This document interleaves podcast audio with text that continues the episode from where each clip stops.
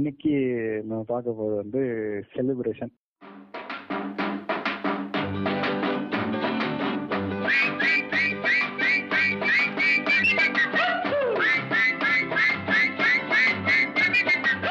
Celebration அப்படின்னா பொதுவாக நம்ம என்ன சொல்லலாம்? கொண்டாட்டம். ஏதோ ஒன்று கொண்டாடுறோம்.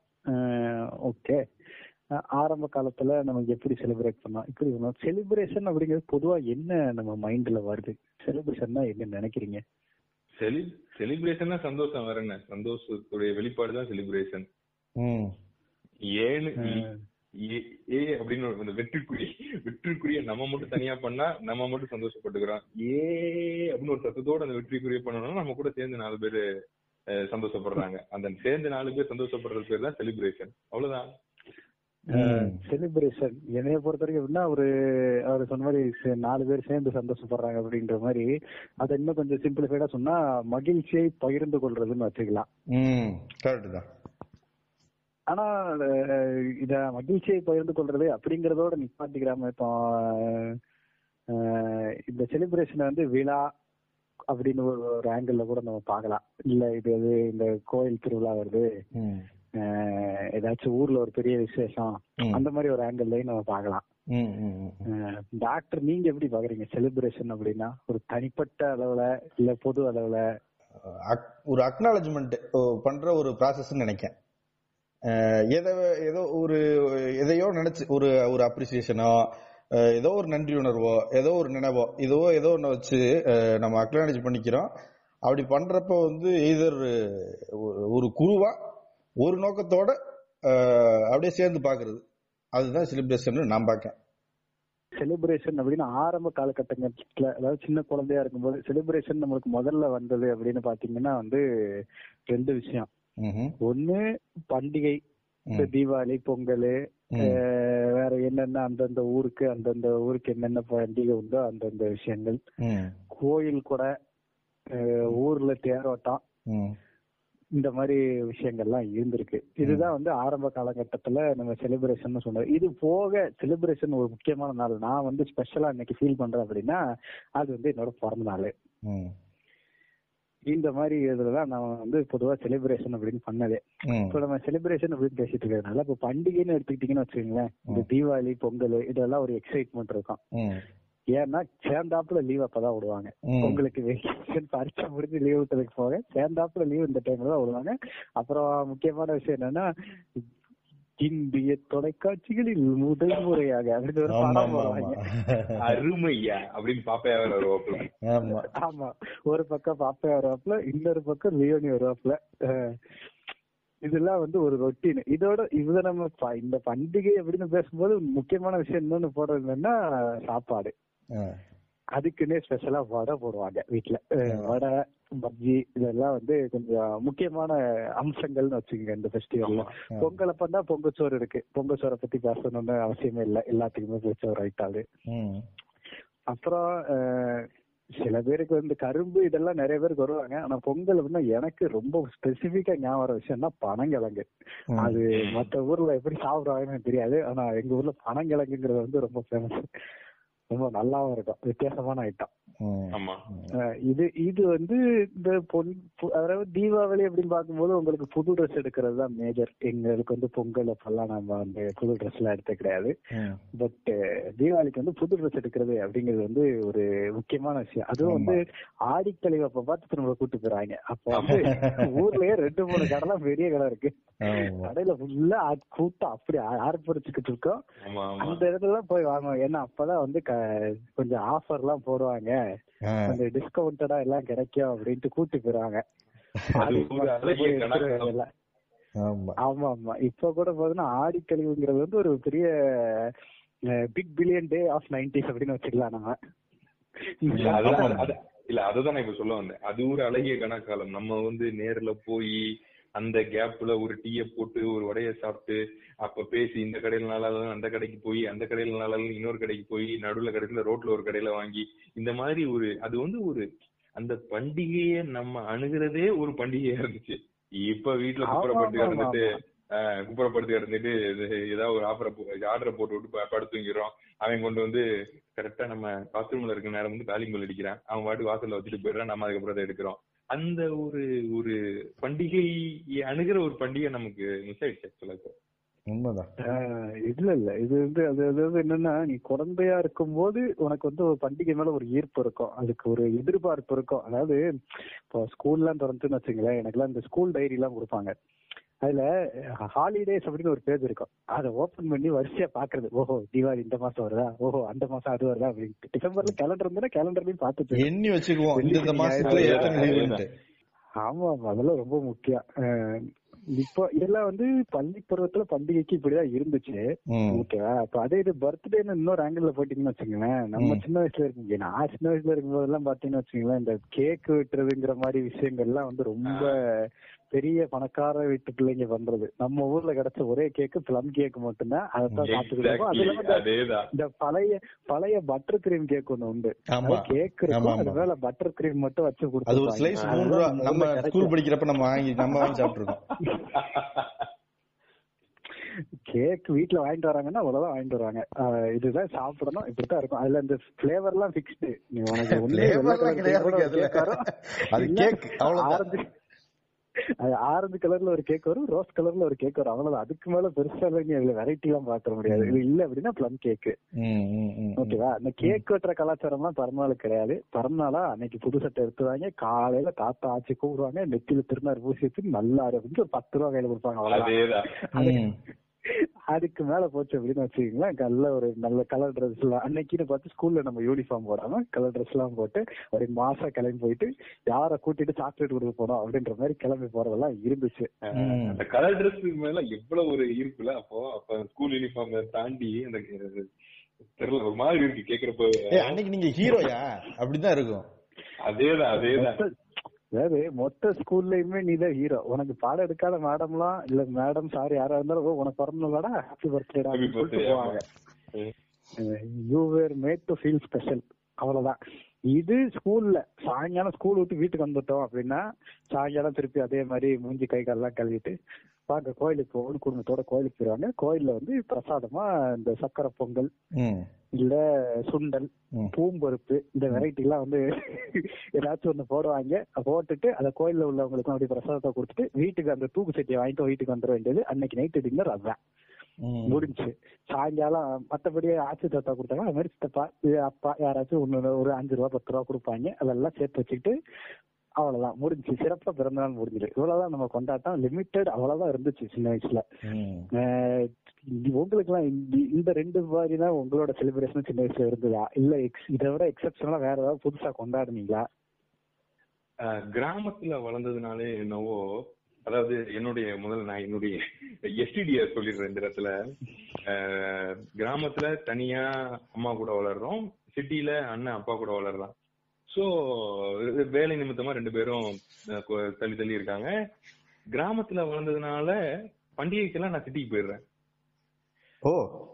சண்டேக்கள் அதாவது வேலையே இல்லாம ஒரு ஒரு தேடலே இல்லாம நம்ம நம்ம இருந்த அந்த சின்ன வயசு பருவத்துல பசங்க எல்லாம் ஒன்னா கூடுவோம்ல. அப்போ விளையாடுவோம். பொதுவா வந்து கோலிக்காவோ கிரிக்கெட்டோ இல்ல ஏதோ ஒரு விளையாட்டு விளையாடுவோம். அது போக பம்பரம் அந்த மாதிரி விளையாடுவோம். அந்த சமையல் செய்யற அந்த கான்செப்ட் இருக்குல்ல. ம்.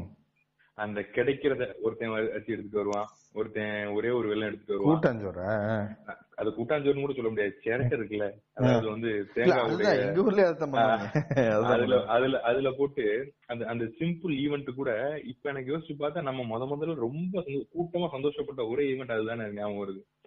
அந்த சின்ன சின்ன செலிப்ரேஷன் வந்து பண்டிகையை மீறி பர்த்டே நம்ம மேனேஜர் ஏற்கனவே சொன்னதுனால பர்த்டே ரொம்ப ஸ்பெஷலான ஒரு செலிப்ரேஷன் அது போக இந்த ஒரு பர்டிகுலர் செலிப்ரேஷன் வந்து எனக்கு ரொம்ப ஒரு ரொம்ப ரொம்ப நான் எப்ப நினைச்சாலுமே அது- அது அது- அதை பத்தி நினைச்சனாலே திருத்துவேன் அந்த மாதிரி ஒரு மேட்டர் இருக்கு நான் ஒவ்வொரு வேலை நிமித்தமா வந்து ஒவ்வொரு ஊரா இருந்துட்டு வந்ததுனால பர்த்டே வந்து எங்க வீட்ல நல்லாவே செலிப்ரேட் பண்ணுவாங்க. ஒரு ஸ்டேபிளான ஒரு இடத்துல இருக்க முடியாது.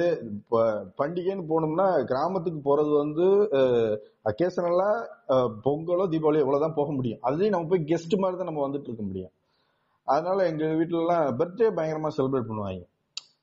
நீங்க சொல்றது போலயே ஸ்கூல் டேஸ் ஸ்கூல்ல எப்படி இருக்குமோ அந்த ஒரு ஹீரோ மென்டாலிட்டி எப்படி இருக்குமோ அதே இது வீட்டுல வந்தோம்னா வந்து பக்கத்து வீட்டுல உள்ளவங்க கீழ் வீட்டுல உள்ளவங்க இவங்க எல்லாம் கூப்பிட்டுருவாங்க. அடுத்து வந்து பாத்தீங்கன்னா நம்ம நம்ம ஸ்கூல்ல எல்லாம் வந்ததுக்கு அப்புறம் வந்து நம்ம பேட்ச்மெட்ஸ் எல்லாம் நான் கூப்பிட்டுருந்தேன். நீங்க வந்து நீங்க இவர் வரல பிஎம் அப்ப இல்ல. நீ இருந்த நீ வந்து மேனேஜர் வந்து பாத்தீங்கன்னா நீ உள்ள ஊருக்குள்ள போனன்றதுனால நீ வரல. நம்ம ஏரியா பக்கம் இருந்த எல்லாருமே வந்துருவாங்க. வீட்டுக்கு வந்துட்டு ஒரு கேக் வெட்டிட்டு கூல்ட்ரிங்க்ஸ் வச்சிருவாங்க இது மிக்சர் வச்சிருப்பாங்க பிஸ்கெட் வச்சிருப்பாங்க எல்லாம் உட்காந்துட்டு ஒரு ஒரு மணி நேரம் அரட்டை அடிச்சுட்டு எல்லாத்தையும் வெட்டி பார்த்துட்டு பாட்டெல்லாம் பாடி கொண்டாடிட்டு இப்படித்தான் போகும். அங்க அதாவது டாக்டர் அப்பவே ஜிவிஎம் படத்துல வர்ற இளம் வயசு ஹீரோ ஐயோ ஐயோ ஜிவிஎம் படத்துல வர மிடில் கிளாஸ் ஃபேமிலி அடங்க மிடில் கிளாஸ் ஏங்க ஒண்ணுதாங்க? அதே இதுதாங்க விஷயம் அவரும் இந்த ஒரே சீன் தாங்க எல்லா படத்துலயுமே மிடில் கிளாஸ் ப்ரூவ் பண்றது வச்சுக்கிட்டு இருக்காரு. எது? ஏங்க அவர் காபி குடிக்கிற இடத்த பாத்திருக்கீங்களா நீ என்ன நீ பேசிட்டு இருக்கீங்க? அவங்க படத்துல காபி குடிக்கிற இடம் எங்க இருக்குன்னு பாத்திருக்கீங்களா அந்த அந்த மாதிரி இடத்துல நம்ம நாளா சம்பாரிச்சதுக்கு அப்புறம் தான் அந்த மாதிரி இடத்துக்கு எல்லாம் போக ஆரம்பிச்சது. அவன் என்ன டைம் பாஸ் பண்றதுக்கு அங்க போய்கிட்டு இருப்பான். சரி அவனை விடுவோம். இதாவது இந்த சின்ன வயசுல நீங்க பாக்கும்போது மோஸ்டா ஆன்மீகம் சார்ந்த விஷயம் தான் செலிப்ரேஷன். வச்சிருவோம் கரெக்ட் அண்டர்லைன் பண்ற வேண்டிய விஷயம் அதுதான். பிறந்த நாள் வந்து. ரொம்ப சொல்லுங்க சொல்லுங்க இல்ல இல்ல இத நான் சொன்னா நீங்க என்னை அப்படிதான் பாப்பீங்க இருந்தாலும் சொல்றேன். செலிப்ரேஷனால இனிப்பு சம்பந்தப்பட்ட ஒரு விஷயம் தான் ஆஹ் உண்மைதான் இந்த மாதிரி இது இப்படியே பாத்தீங்கன்னு வச்சுக்கோங்களேன். இந்த தமிழ்நாட்டுல தமிழ் இதுலன்னு பாத்துக்கிட்டீங்கன்னாலே இந்த ஆன்மீகம் ரிலேட்டடா வருஷம் பூரா கொண்டாட்டம் வந்துகிட்டே இருக்கும். ஒண்ணு இல்லைனாலும் ஒண்ணு. கரெக்ட் அப்படியே வந்துகிட்டே இருக்கும் ஆமா ஆமா. சரி ரைட் இது வந்து நீங்க சின்ன வயசுல சொல்றீங்க. ஓகே இப்ப வந்து நீங்க பார்த்த செலிப்ரேஷன்லயே மறக்கவே முடியாத மாதிரி ஒரு ஈவெண்ட் ஏதாச்சும் ஒண்ணு இருக்கும். எனக்கு அப்படி ஒண்ணு இருக்கு. அதாவது நான் அனுபவிச்ச செலிப்ரேஷன் என்ன சொல்றீங்க? ஆமா ஆமா. பயங்கரமா அதுக்கு ஒரு தனி தனி இடம் இருக்கு நம்ம நம்ம நம்ம லைஃப்ல அந்த மாதிரி ஒண்ணு இருக்கு. நம்ம வந்து நம்ம படிச்ச காலேஜ்ல வந்து நம்ம வந்து படிச்ச காலேஜ் தலைநகரத்துல. ஆனா வந்து தலைநகர்ல அந்த காலேஜ் இருக்கா? இல்ல புளோரிடால இருக்கானே நமக்கு தெரியாது. அந்த மாதிரி ஒரு அட்மாஸ்பியர் பூரா பயிலும் நம்ம பயிலா அப்படிங்கிற மாதிரி நம்ம காலேஜ் ஹாஸ்டல் இருக்கும். சோ அப்படி ஒரு ஹாஸ்டல்ல ஃபர்ஸ்ட் இயர்ல நம்ம நம்ம பயிரெல்லாம் ஆபிஸா கிரிக்கெட் விளையாடுவோம். நம்மளுடைய ரசனைகள் எல்லாமே ஒரே மாதிரி இருக்கும். ஆமா. ஒரே பக்கத்துல இருந்து வர்றதுனால I mean, ஒரே மாதிரினா ஓரளவுக்கு ஒத்து இருக்கும் இல்ல ஆமா உண்மைதான். அதனால வந்து கூடவே ஒன்னா சுத்தி ஒன்னா சுத்தி ஒரு கூட்டத்தை சேர்த்தாச்சு. செகண்ட் இயர் பாதியில தீபாவளி பக்கத்துல நம்ம பிறந்த நாள். அந்த பிறந்த நாளை ஹாஸ்டலே கொண்டாடுச்சு. நமக்கு ரொம்ப விருப்பப்பட்ட ஒரு ஐபிஎல் டீம் இப்ப அந்த டீம் பேரை சொல்ல முடியாது. ஏன்னா அதுக்கு தனியா ஒரு எபிசோடே போட்டு கலாய்ப்பீங்க அதனால வந்து அந்த டீம் வந்து அந்த டீமுடைய டி ஷர்ட்டை நமக்கு பிரசன்ட் பண்ணி நம்ம. கிரிக்கெட் சார்ந்த நம்ம நட்பு இல்ல.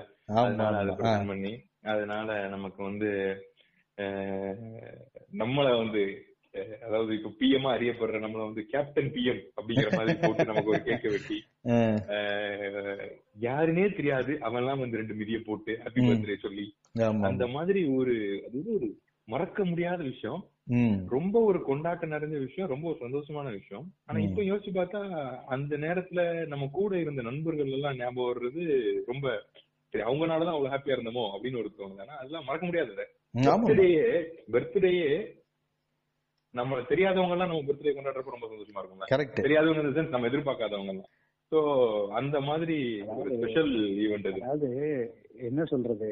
இது வரைக்கும் உனக்கு சம்பந்தமே இல்லாத ஒருத்தர் உன் பிறந்தநாளை கொண்டாடுறான் அப்படிங்கிற விஷயம் வந்து காலேஜ்ல தான் நடக்கும்.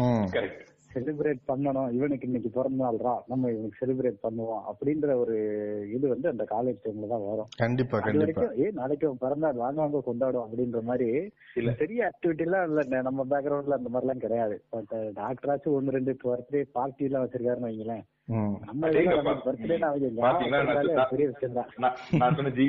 மறுபடியும்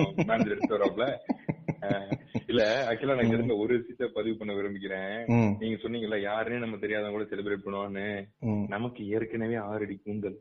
அவனுங்க வந்து அதுக்கு முந்தின நாள் அதுக்கு முந்தின நாள் உட்காந்து என் தலையில ஊத்துறதுக்கான மொத்த லிக்விடையும் ப்ரிப்பேர் பண்ணுவாங்க. ஹாஸ்டல்ல இருக்கிற மொத்த தேவையில்லாத ஐட்டம் மொத்தத்தையும் ஒன்னா சேர்த்து ப்ரிப்பேர் பண்ணுவாங்க. நான் எல்லாம் பார்த்தேன் டேய் நீ யாருன்னு எனக்கு தெரியாதுடா. நீ ஏன்டா வந்து என் தலையில டான்ஸ் ஆடிட்டு போற? அப்படிங்கிற மாதிரி லைக் எல்லாருமே சேர்ந்து கொண்டாடுற ஒரு மறக்க முடியாத சந்தோஷம். ஹாஸ்டல்ல பர்த்டே அது ஹாஸ்டல் லைஃப்ல அந்த. ஃபர்ஸ்ட் பர்த்டே வந்து ரொம்ப ஸ்பெஷலா வரும். ஏன் டயத்துல எப்படின்னா வச்சுங்களேன் நம்ம எல்லாம் வந்து ஒரு சின்ன ஊர்ல இருந்து போறோம். நம்ம ஊர் வந்து பேருக்கு தான் பெரிய ஊரா இருக்கு. ஆனா நம்ம வந்து டவுனு தான். உள்ள அங்க போனோம்னா எல்லாம் பெரிய பெரிய இடத்துல இருந்து வந்திருக்காங்க பசங்க. அவங்களோட மிங்கிள் ஆகிறதுக்கு கொஞ்சம் டைம் ஆகுது. போன ஒரு ஒரு வாரத்திலேயே வந்து விங்கு விங்கா இருக்கும் எங்க ஹாஸ்டல்ல ஒவ்வொரு விங்கா இருக்கும். பக்கத்து விங்கில் ஒரே சத்தம். என்னடா சத்தமா இருக்குது? அப்படின்னு பார்த்தோம்ட்டு உள்ள போனோம்னா ஒருத்தருக்கு பிறந்த நாள்ரா எல்லாரும் வாங்கடா அப்படின்னு சொல்லிட்டு கூப்பிட்டுறாங்க. அப்போ வந்து ஃபர்ஸ்ட் இயர்ன்ற என்னன்னா அங்க ஆன்டி ராகிங் ஷோர்லாம் பயங்கரமா இருந்ததுனால ஃபர்ஸ்ட் இயர் மட்டும் தனியா கீழே இருப்பாங்க. மற்றவங்க எல்லாம் மேல இருப்பாங்க. மேல இருந்து எவனும் வரல. ஸோ நாங்க மட்டும்தான் கீழே இருந்தோம். இங்கேருந்து அப்படியே அந்த விங்குக்கு போகிறோம் போனோடனே எல்லாரும் உள்ளே வந்ததுக்கப்புறம் கேட்டை சாத்திட்டான். அந்த விங்கு கேட் இருக்கும் ஒவ்வொன்றுக்கும் கேட்டை சாத்திட்டாங்க. என்னடா என்னென்னமோ பண்ணுறீங்க அப்படின்னு பார்த்தா ஒரு பக்கெட் நிறைய சோப்பு தண்ணிங்க. ஒரு மூணு பக்கெட் சோப்பு தண்ணி ஃபுல்லாக வச்சுருந்தாங்க. எல்லாம் அந்த விங்கு ஃபுல்லாக ஊற்றிட்டாங்க அந்த காரிடார் ஃபுல்லாக சோப்பு தண்ணி. யாராலும் நிற்க முடியல நடக்க முடியல. ஒவ்வொருத்தரையும் பிடிச்சி அடி அடி நடிக்கிறாங்க எதுக்கு அடிக்கிறாங்கன்னே தெரியாது. ஏண்டா பிறந்த நாள் அவனுக்கு அவனை போட்டு அடிக்க வேண்டியதுடா இது வந்து ஒரு வியரான கான்செப்ட் பாத்தீங்க. எவனுக்கு பிறந்தாலும் அவனுக்கு வாழ்த்து சொல்லாம அவனை கூப்பிட்டு அடிக்கிறது. அடிதான். ஆமா எதுக்கு அடிக்கிறீங்க? அதுவும் நம்ம பிஎம் சொன்னாப்ல வந்து அந்த மாதிரி அந்த அந்த ஒரு லிக்விட் எடுத்து எப்பயுமே சேர்த்து அவன் மேல ஊத்தி விட்டுருவாங்க. நைட் நேரம். நைட் நேரம் ஊத்தி விட்டு அடிச்சு உட்கார வச்சு. போயிருவாங்க. இது வந்து கால நேரத்துல புடிச்சு கேட்டை சாத்தி போட்டு ஆனா பயங்கரமா செலிப்ரேட் பண்ணாங்க சும்மா சொல்லக்கூடாது. ஓடி ஓடி ஓடி விளையாடுறது என்ன? அந்த அந்த இடத்துல நடந்த கான்வர்சேஷன்ஸ் அவங்க எல்லாம் நம்மளுக்கு யாருமே தெரியாது. நம்ம எல்லாம் வந்து அவங்க நீங்க ஜிவிஎம் சொல்றீங்கல்ல ஜிவிஎம் படத்துல வர கேரக்டர்ஸ் எல்லாம் அங்கங்கே தான் இருக்கும். காலேஜ் பெரிய காலேஜ்ன்றதுனால அந்த காலேஜ் நேர்ல பார்க்க முடியும். ஓ இவரெல்லாம் இங்க இருக்காப்ல இவங்க எல்லாம் நான் ஓ இப்படித்தான் நடந்துக்குவாங்களா? அப்படின்னு ஒரு இது ஒரு ஒரு என்ன சொல்ல ஒரு ஒரு பெரிய சுவர் இருக்கும் நம்மளுக்கு அவங்களுக்குள்ள. ஆனா அந்த இடத்துல பாத்தீங்கன்னா எல்லாரும் ஒண்ணுன்ற மாதிரி பயங்கரமா ஜாலியா செலிப்ரேட் பண்ணுவாங்க. அந்த கேக் எடுத்து எல்லார் மேல அடிக்கிறது. ஏய் என்னடா உன் மூஞ்சில மட்டும் கேக்கல இங்க வாடான்ட்டு பிடிச்சி அவனை போட்டுறது. திங்கிறாங்களோ இல்லையோ அப்புறத்துல எல்லாரும் ரெடியா இருப்பாங்க. அது ஒரு பயங்கரமான இதா இருக்கும் அது. செலிப்ரேஷனை சம்மரைஸ் பண்ற ஒரு ஈவெண்ட்டுங்க அது. ஆமா கரெக்ட் சோ இப்ப நீங்க இப்படியே பர்த்டே பத்தி சுத்திட்டு இருக்கீங்களா? எனக்கு வந்து பெரிய பர்த்டே செலிப்ரேஷனும் கிடையாது. நம்ம வந்து சொன்ன மாதிரி பிறந்த நாளா அப்படின்னாலுமே நம்மள நம்ம வீட்டுல எப்படின்னு வச்சுங்களேன் பர்த் டேட்டோட நட்சத்திர பிறந்த நாளுக்கு கோயிலுக்கு கூட்டு போய் முடிச்சு விட்டுருவாங்க. அவங்களுக்கு பிறந்த நாள் டேட் வந்ததே தெரியாது. நானும் ஞாபகப்படுத்துறோம் இன்னைக்கு எனக்கு பிறந்த இன்னைக்கு என் பிறந்த நாள் அப்படின்னு. ஓஹோ அப்படியா? அப்படின்னாங்க. அது அதுல ஒரு பெரிய காமெடி இருக்கு. நம்ம ஊர்ல எல்லா பையலுக்குமே ரெண்டு நாள் பிறந்த நாள். இங்கதான் எனக்கு முரண். எங்க வீட்டுல ஒரு நாள் தான் பிறந்த நாள். எங்க வீட்டுல பெருசா கோயிலுக்கு எல்லாம் கூட்டு போனது இல்ல டாக்டர் நான் தான் உங்களை அப்பவே சொல்லிட்டேனே ஏய், நீங்க ஏய், evening family-ன்னு. ஏய், ஏய். அஹ் இருங்க டாக்டர் நான் இன்னைக்கு நான் வந்து சொல்ல வேண்டிய முக்கியமான விஷயம்னா நான் பிறந்தது வந்து ஜூன் மாசத்துல. அது ஒரு அன்பார்ச்சுனேட் மாசம் பாத்தீங்கன்னா பிறக்கிறதுக்கு. ஸ்கூல் திறக்கவும் செய்யாது சும்மா பாதி நேரம் லீவுல போயிரும். இல்லன்னா நம்ம பிறந்த நாள் சண்டேல போயிரும். நம்ம பிறந்த நாள்ல ஸ்கூல்ல கொண்டாடுறதே வந்து ஒரு பெரிய அபூர்வமான நிகழ்வு மாதிரி ஆகி போகும்னு வச்சுக்கோங்களேன். அதுவும் இல்லாம நம்ம வந்து ஒரு பேஸ் காலரா இருந்தோம். அதனால நம்ம கூப்பிட்டு போட்டு அடிக்கிற மாதிரியான நட்பு எல்லாம் ஹாஸ்டல் வட்டத்துல எல்லாம் கிடையாது நம்மளுக்கு. காலேஜ் வந்தப்ப நம்மளோட செலிப்ரேஷன் எப்படி இருந்ததுன்னா ஒரு ரெண்டு மூணு பேர் பிறந்தாலும் சேர்ந்து வச்சுக்கலாம் ஆளுக்கு நூறு ரூபா எடுத்துட்டு ஒரு அறநூறு ரூபாயோ இரநூறு ரூபாயோ ஏழு பேர் இருந்தோம் நாங்க. ஒரு எழுநூறு ரூபா சேரும். எழுநூறு ரூபாய்க்கு நல்லா போய் ஏழு பேர் நல்லா மூக்கு முட்டை சாப்பிட்டு வந்துருவோம். இவ்வளவுதான் நம்ம செலிப்ரேஷன் இருந்தது திருநெல்வேலியில. பட் மறக்க முடியாத செலிப்ரேஷன் ஒரு வித்தியாசமான செலிப்ரேஷன் இருந்தது. டேஸ்காலர்கள் மட்டும்தான் இதை கொண்டாட முடியும். நீங்க எல்லாம் கொண்டாடி இருக்கிறதுக்கான வாய்ப்பு கிடையாது. அது என்ன அப்படின்னா பஸ் டே செலிப்ரேஷன் நீங்க எப்படி ஹாஸ்டல் டே செலிப்ரேஷன் வச்சிருக்கீங்களோ அத மாதிரி எங்களுக்கு பஸ் டே செலிப்ரேஷன் ஒண்ணு இருக்கு. இதுல வந்து என்னன்னா நாங்க பஸ்ல வந்து ரிப்பன் எல்லாம் கட்டி பாட்டு கிட்டலாம் போட்டு ஆடி கேக் எல்லாம் வெட்டி டிரைவர் கண்டக்டருக்கு எல்லாம் ஊட்டி விட்டு மூஞ்சில எல்லாம் அப்பி இதெல்லாம் பண்றதுதான். ஆனா என்ன எங்க ஃபர்ஸ்ட் இயர் பர்த்டேல நாங்க சிறப்பா கொண்டாடணும் அப்படி கொண்டாடணும் இப்படி கொண்டாடணும்னு போயிட்டு எங்க காலேஜ் எப்படின்னு வச்சுங்களேன் அது வந்து ஒரு மாடிஃபைடு ஸ்கூல் அப்படின்னு வச்சுக்கலாம். வந்து ஃபர்ஸ்ட் இயர்ல ஃபர்ஸ்ட் இயரோட தான் பஸ்ல போவான். செகண்ட் இயர்ல செகண்ட் இயரோட தான் பஸ்ல போவான். இப்படி எல்லாம் வச்சிருந்தாங்க. ஏன்னா நம்ம இதுல வேற யாரும் குறுக்கெல்லாம் வரல. ஃபர்ஸ்ட் இயர்னா ஃபர்ஸ்ட் இயர் மட்டும் தான் செலிப்ரேட் பண்ணோம். இவங்க என்ன நினைச்சாங்கன்னு தெரியல. அந்த செலிப்ரேஷனுக்கு வந்து ராமராஜ கரகாட்டக்காரன்ல ஜிகினா போடுவார் தெரியுமா? அது ஒரு நாலு சாயங்காலம் என்ன நினைச்சாங்கன்னு தெரியல. அந்த ஜிகினாவை தூவி செலிப்ரேட் பண்றாங்க. அந்த கருவம் போகவும் செய்யாது கலரும் செய்யாது. வீட்டுக்குள்ள வீட்டுக்கு போறேன். எங்க அம்மா பாக்குறாங்க. என்னடா பண்ணிட்டு வந்திருக்க அப்படின்னு இல்ல பஸ் டே செலிப்ரேஷன் சட்டை ஃபுல்லா கன்றாவே இருக்கும். நேரா பாத்ரூம் போய் எல்லாத்தையும் போட்டு அதுக்கப்புறம் நான் குளிச்சு ட்ரை எல்லாம் பண்ணேன். போகல. ஒரு ரெண்டு மூணு நாள் அப்படியே ராமராஜ மாதிரியே சுத்தி ஜிலு இருக்கேன் ஆமா ஆமா ஆமா ஆமா ஆமா இந்த இல்ல இப்போ நீங்க ஃபர்ஸ்ட் செலிப்ரேஷனுங்க ஆ. விகுணர்லாம் ஃபர்ஸ்ட் செலிப்ரேஷன் ஆமா. பட்ஜெட் அது பட்ஜெட் செலிப்ரேஷன் அதனால அப்படிதான் இருக்கும்.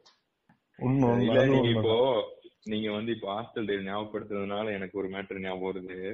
நம்ம ஹாஸ்டல்ல கடைசியா இருந்த வருஷமும் இந்தியா வேர்ல்டு கப் ஜெயிச்ச வருஷமும் ஒண்ணு. ஓ. ஆமா உடனே நீங்க வயசை கணக்கு பண்ணாதீங்க. பட் அந்த அந்த மனதளவில் இளமையானவர் நம்ம பிஎம் பதிவு நீங்களாவது பதிவு பண்றீங்களா அதை நினைச்சு எனக்கு பெருமையா இருக்கு பட் இருந்தாலுமே. அந்த வருஷம் வந்து அந்த கப்பை இந்தியா ஜெயிச்சதை விட எனக்கு ஞாபகம் இருக்கிறது தான் நம்ம பசங்க செலிப்ரேட் பண்ணதுதான். ஐயோ அவ்வளவு கூத்து அதாவது இந்தியா வேர்ல்டு கப் ஜெயிச்சதுக்கு அப்புறம் டிவி உடைச்சு விட்டாங்க. ஆமா ஆமா அது நடக்கும். எங்க காலேஜ்லயும் நடந்துச்சு. ஐபிஎல் ஜெயிச்ச உடனே இது எங்க காலேஜ் உடைச்சுட்டாங்க அவனாச்சும் வேர்ல்டு கப்புக்கு ஒரு நியாயம் ஐபிஎல் இருக்கலாமாடா? ஐபிஎல் ஏங்க இது ரைவல்றீங்க பயங்கர ரைவல் ஐபிஎல் ஏன்னா உங்களோட. வந்து மைனாரிட்டி ஐபிஎல் டாபிக் உள்ள ஐபிஎல் டாபிக் உள்ள நான் உள்ள போக கூடாது. நீங்க நிறுத்தி செஞ்சிருவீங்க? அதனால நான் வெளியவே இருக்கேன். அந்த வேர்ல்டு கப் மேட்ரு என்ன அப்படின்னா பயங்கர ஹாப்பினஸ் அந்த ஹாப்பினஸ்ல அப்படியே காலேஜ் சுத்தி நைட் வேர்ல்டு கப் மேட்ச் முடிச்சு கப் வாங்குறதுக்கே பன்னெண்டே கால் ஆயிப்போச்சு ம், பன்னெண்டே காலுக்கு அப்புறம் ட்ரெயின் விடுறானுங்க. எங்க பாய்ஸ் ஹாஸ்டல் இருந்து கேர்ள்ஸ் ஹாஸ்டலுக்கு டேய் ஏற்கனவே நம்ம டிவியை உடச்சி கேஸ் எழுதி ஆச்சுரா இது ஏன்டா அடுத்த கேஸ் வேற எழுதுறீங்க? அப்படிங்கிற மாதிரி அது ஒரு வித்தியாசமான பண்ணு அப்புறம் எல்லாத்தையும் ஹாஸ்டல் விட்டு வெளியே அனுப்பிச்சிட்டாங்க அந்த வருஷத்துக்கு அப்புறம். அது வேற மாதிரியான பண்ணு. பட் இருந்தாலும் அது ஒரு மறக்க முடியாத நிகழ்வு.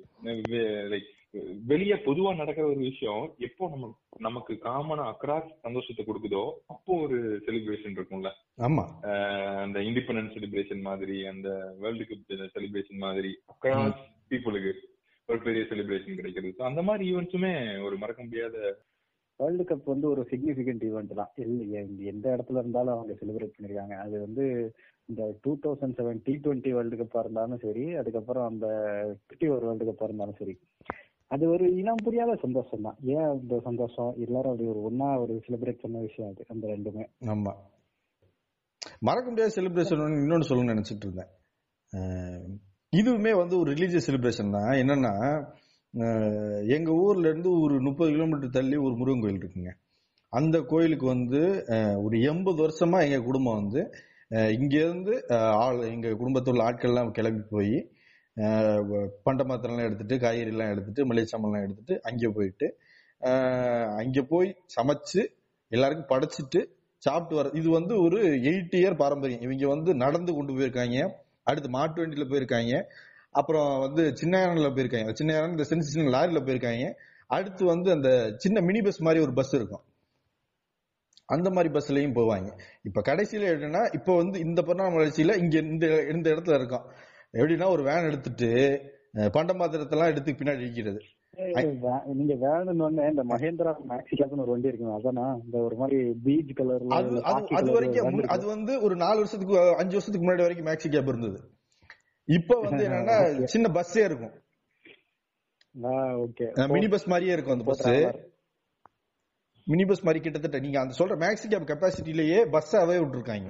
அதுதான் இருக்கும். ஆனா அந்த அந்த மேக்ஸி கேப் தான் செலிப்ரேஷனோட அடையாளமே. ஆமா ஆமா அது அப்படிதான் சரி இங்க வருது என்னன்னா இப்ப வேன் எடுத்துட்டோம்னு வச்சுக்கோங்க. பண்டம் பாத்திரம் எடுத்து எடுத்து வைக்கிறது விறகு எடுத்து அடிக்கிறணும் அப்புறம் சேரு பெருசுங்க எல்லாம் உட்கார கீழே உட்காந்து எந்திரிக்க முடியாதுன்னு சொல்லிட்டு சேரு தார்ப்பை எல்லாம் அப்படியே மேல போட்டு அப்படியே மூடி அதை செட் பண்ணி அது ஒரு ஒரு மணி நேரம் ஆகும். அது செட் பண்றதுக்குள்ள வந்து இங்க இருந்து போயிட்டு ஊருக்குள்ள இருக்க சொந்தக்காரங்க பக்கத்து இருக்காரங்க யார் யாரெல்லாம் கூப்பிடணுமோ அவங்க எல்லாம் கூப்பிட்டு அப்படியே வண்டியில லோடு ஆள் ஏத்துக்கிறது. ஏத்தி இங்க இருந்து போனோம்னா இப்ப எல்லாம் வண்டிலாம் இப்ப ரோடெல்லாம் நல்லா போட்டாங்கன்றதுனால இப்ப சீக்கிரம் போயிடலாம். போயிட்டு அங்க இறங்கணும்னு வச்சுங்களேன் அங்க வந்து நம்மளுக்குன்னு ஒரு இடம் வச்சிருப்பாங்க. அது வந்து ஒரு பெரிய புளியந்தோப்பு. புளியந்தோப்புக்கு நடுவுல ஒரு முருகன் கோயில் அது ஒரு மலை மலை அடிவாரத்துல குளிய கோயில் இருக்கும். புளியந்தோப்புல தான் போயிட்டு நிப்பாட்டுவாங்க. அங்க இருந்து ஒரு மூணு கல்லை எடுப்பாங்க. நல்ல பேர் அது இங்கேயே வச்சிருப்பாங்க. இது வந்து கிட்டத்தட்ட எண்பது வருஷமா அந்த கல் அங்கேயே இருக்கு. எப்ப கொண்டு போனாங்கலாம் தெரியாது. எண்பது வருஷம் அந்த கோயில் இருக்கும் அந்த கல் இருக்கும். நாங்க போனோம்னா அந்த இடத்துல நல்லா குழிய பறிச்சுட்டு மூணு கல்லை வச்சுட்டு ஒரு மூணு அடுப்பு வச்சிருவாங்க கடை கடைன்னு. சமயக்காரர் ஒருத்தர் வருவாப்புல. சமயக்காரர் வந்துட்டு ரைட்டு வேலையை ஆரம்பிப்பாப்புல. காலையில எல்லாருமே விரதம் தான். இப்போ வந்து இப்போ வந்து செக்ரிகேட் ஆயிக்குவாங்க ஆம்பளை ஆட்கள்லாம் ஒழுங்கா ஒன்றா சேர்ந்துட்டு உட்காந்துட்டு ஒரு கேங்கா உட்காந்துட்டு ஊர்க்கதை அரசியல் இதெல்லாம் பேசிக்கிட்டு இருப்பாங்க. அப்படியே இந்த சைடு பார்த்தோம்னா பொம்ப- என்ன பண்ணுவாங்கன்னா சமயக்காரர் கா- எல்லாத்தையும் ரெடி பண்ணி அது ஒரு வந்து கோஆர்டினேட் தான் பண்ணுவாப்ல இந்த காய்கறி நறுக்கிறது இலை நறுக்கிறது இதெல்லாம் இந்த தண்ணி தூக்கிட்டு வர்றது இதெல்லாம் வந்து அவங்கள்ட்ட கொடுத்துருவாங்க. பொம்பளைக்கள் தண்ணி தூக்க மாட்டாங்க இதெல்லாம் அவங்க பண்ணிட்டு இருப்பாங்க. சின்ன வயசு பிள்ளைகள் யாராச்சும் வரும் அவங்கள வந்து போய் தண்ணி பக்கத்துல வந்து முன்னாடி எல்லாம் கிணறு இருந்துச்சு. கிணறுல போயிட்டு தூக்கிட்டு வருவோம் புழங்குறதுக்கு இப்ப வந்து என்னன்னா போர் போட்டுட்டாங்க ஊருக்குள்ள. நம்ம திருவிழா டயத்துல ஒவ்வொரு வீட்டுக்காரங்களுமே போருக்கு தண்ணி கொடுப்பாங்க நம்மளுக்கு வந்து. நம்ம போய் கேட்டோம்னா உடனே கொடுத்துருவாங்க. இந்த பசங்க என்ன பண்ணுவாங்கன்னா வந்துட்டு அப்படியே அவங்க மட்டும் அப்படியே தனியா விலகுவாங்க. அப்படியே போயிட்டு ஒவ்வொரு கடையா நின்று யாரெல்லாம் வர்றாங்கன்னு அப்படியே சைட் அடிச்சுட்டே இருக்குது. அப்படியே சைட் அடிச்சுட்டு பக்கத்துல இந்த நீர்மோர் அப்புறம் வானாரம் இதெல்லாம் வித்துக்கிட்டு இருப்பாங்க. கொடுத்துட்டு இருப்பாங்க வித்துக்கிட்டு இருக்கோம்ல ஃப்ரீயா தானே இருக்கும். அதெல்லாம் குடிச்சுக்கிட்டு அப்படியே நோட்டை விட்டுட்டு ஒரு வாட்டர் கேன்ல போயிட்டு எல்லாரும் முடிச்சுட்டு வந்துட்டு ஒவ்வொன்றா இங்க செலவு இங்க கொடுக்க ஆரம்பிக்கிறது. இப்படி இப்- இவங்க ஒவ்வொரு ஆளுக்கு ஒவ்வொரு இடம் இருக்கும். இந்த மாதிரி ஒரு ஆளுக்கு ஒரு வேலை இருக்கும். இது வந்து காலையில இருந்து ஆரம்பிக்கும். மதியம் போல தான் வந்து உங்களுக்கு ரெடி ஆகும் சாப்பாடு. காலையில எல்லாருமே வந்து விரதம் தான் இருப்பாங்க. யாராச்சும் இப்பெல்லாம் வந்து சுகர் பேஷண்ட்லாம் இருந்தாங்கன்னா இப்ப அன்னதானம் போடுவாங்க எனக்குள்ள எனக்குள்ள நம்மளுக்கு முன்னாடி எல்லாம் அங்க ஆரம்பிச்சிருவாங்க. நம்ம மதியம் தான் ஆரம்பிப்போம். அவங்க எல்லாம் காலையில ஆரம்பிச்சவங்க வந்து சீக்கிரம் அவங்களே போடுவாங்க. போறப்ப போய் சாப்பிட்டு வந்துக்கலாம். எங்க வேணாலும். எல்லாருமே எல்லாருமே எங்க வேணாலும் போய் சாப்பிட்டு வந்துட்டே இருக்கலாம். அந்த மாதிரி ஒரு இடம் அது. மதியம் ஆயிடுச்சுன்னு வச்சுங்க சாப்பாடு ரெடி ஆயிடுச்சுன்னா அப்படியே எல்லாரும் கிளம்புவாங்க. இப்ப எல்லா குடும்பத்தோட போயிட்டு வந்திருக்கவங்க எல்லாம் போயிட்டு சாமியை கும்பிட்டு பெரியவங்க எல்லாம் ஃபர்ஸ்ட் உட்கார வச்சுட்டு ரெண்டு சைட்லயும் வந்து அந்த சணல் பாயை போட்டு உட்கார வச்சு அவங்களுக்கு முதல்ல சாப்பாடு போடுவாங்க. அப்பதான் வந்து இந்த இலவட்ட பசங்களுக்கு வேலை வரும். எல்லா பரிமாறுறதும் இவங்க தான் பண்ணணும். ஒவ்வொன்னா எடுத்துட்டு ம். ஒவ்வொன்னா பரிமாற ஆரம்பிப்பாங்க. அது இவங்க வந்து பரிமாறிக்கிட்டு இருக்கப்ப இன்னொரு பக்கம் வந்து நம்ம பொம்பளை ஆட்கள் எல்லாம் போயிட்டு அங்க இருக்கிறவங்க எல்லாரும் இங்க வாங்க சாப்பிடுவாங்க. சாப்பிடுவாங்கன்ட்டு அந்த ஊர்க்காரங்க நம்ம சொந்த வேற யாராச்சும் வந்திருக்கவங்க இல்ல அப்பதான் ஊர் அந்த வண்டி வந்து இறங்கும். அங்க எல்லாம் சரி நீங்க போறதுக்கு நேரமாங்க நீங்க வந்து இப்ப சாப்பிடுங்கன்னு சொல்லி ஒவ்வொரு ஆளா கூப்பிட்டு எல்லாரும் இங்க சாப்பிடுன்னு சொல்லிடுவாங்க. எல்லாரையும் வந்து உட்கார வச்சு எல்லாருக்குமே பரிமாறி முடிச்சுட்டு கடைசியா தான் எங்கெல்லாம் பெரியவங்க அடுத்து சின்ன பசங்க அப்புறம் நம்ம எல்லாம் நம்ம எல்லாம் கடைசியில வருவோம். கடைசியில முடிச்சுட்டு அப்படியே எல்லாத்தையும் முடிச்சுட்டு அப்படியே ஜாலியா உட்காந்துருப்போம் அப்படி முடிச்சு உட்கார டைம் பாத்தீங்கன்னா ஐஸ் வண்டிக்காரர் வருவாப்ல ஐஸ் ஐஸ் அந்த இது வச்சுட்டு ஹார்ன் பழைய ஹார்ன் ஞாபகம் இருக்குல்ல? ஆமா அமுக்குற ஹார்ன். ஐஸ் ஐஸ் ஐஸ் ஐஸ்னு வருவாப்ல அவர் வந்த உடனே பார்த்தோம்னா அவர்ட்ட வந்து ரெண்டு ஐஸ் தான் இருக்கும். ஒண்ணு ஜவ்வரிசி ஐஸ் இருக்கும் இல்ல பால் ஐஸ் இருக்கும். ஆமா இதுதான் இருக்கும். இத வந்து அங்க இப்ப யாரு எந்த வீடு கூட்டு போகுது? எங்க வீடு தானே கூட்டு போகுது? அந்த வீட்டுக்காரங்க எங்க வீட்டுக்காரங்க வந்து என்ன பண்ணுவாங்கன்னா எல்லாருக்கும் ஐஸ் வாங்கி கொடுப்பாங்க எல்லாரும் ஒரு ஜவ்வரிசி ஒரு பாலைஸ் அப்படின்ட்டு மாத்தி மாத்தி சாப்பிட்டே உட்காந்துட்டு இருப்பாங்க. அப்படியே உட்காந்து ஒரு ஒன்று மணி நேரம் ரெண்டு மணி நேரம் அப்படியே ரிலாக்ஸ் ஆயிட்டு எப்படி எல்லாத்தையும் டிஸ்அசம்பிள் பண்ணிட்டு எல்லாத்தையும் கழுவி போட்டு பாத்திரம் எல்லாம் கழுவி மேல ஏத்திட்டு எல்லாத்தையும் இருந்த இடத்துக்கு கொண்டு எப்படி கொண்டு வர்றப்ப லாக் பண்ணோமோ அதே மாதிரி திரும்ப எல்லாத்தையும் லாக் பண்ணிட்டு அப்படியே திரும்ப ஓடியாருவோம். அப்படி எடுத்து வச்சுட்டு அவங்க அவங்க அவங்க வீட்டுக்கு போவாங்க. நம்ம இது எல்லாத்தையும் டிஸ்மேண்டில் பண்ணுவோம். இந்த வேன் வாடகையை கொடுத்து வேன் அனுப்பி விடுவோம் எல்லாத்தையும் பண்ணிட்டு அப்படியே உஷுன்னு உட்காடுறப்ப ஒரு ஃபீலிங் வரும் பாருங்க. அதுதான் செலிப்ரேஷன் நீங்க வந்து இதுல இந்த மோர் சொன்னீங்க தெரியுமா. நம்ம ஊர்ல பெரிய திருவிழான்னா தேரோட்டம் தான். தேரோட்டத்துல வந்து ஃப்ரீயா மோர் அள்ளி ஊத்திக்கிட்டு இருப்பாங்க. செம்பு ஊத்திக்கிட்டு இருப்பாங்க. வீட்டுல இருந்து செம்புல கொண்டு போய் வாங்கிட்டு வந்ததெல்லாம் ரொம்ப முக்கியமான விஷயம். அந்த- மோரக்குன்னு ஒரு தனி டேஸ்டே இருக்கு. ஆமா. நீ நீங்க வந்து ஊர் பெரிய ஊர்ல பெரிய தேரோட்டம்ல நான் இது வந்து ரொம்ப சின்ன இடம். சின்ன கோயில் இது.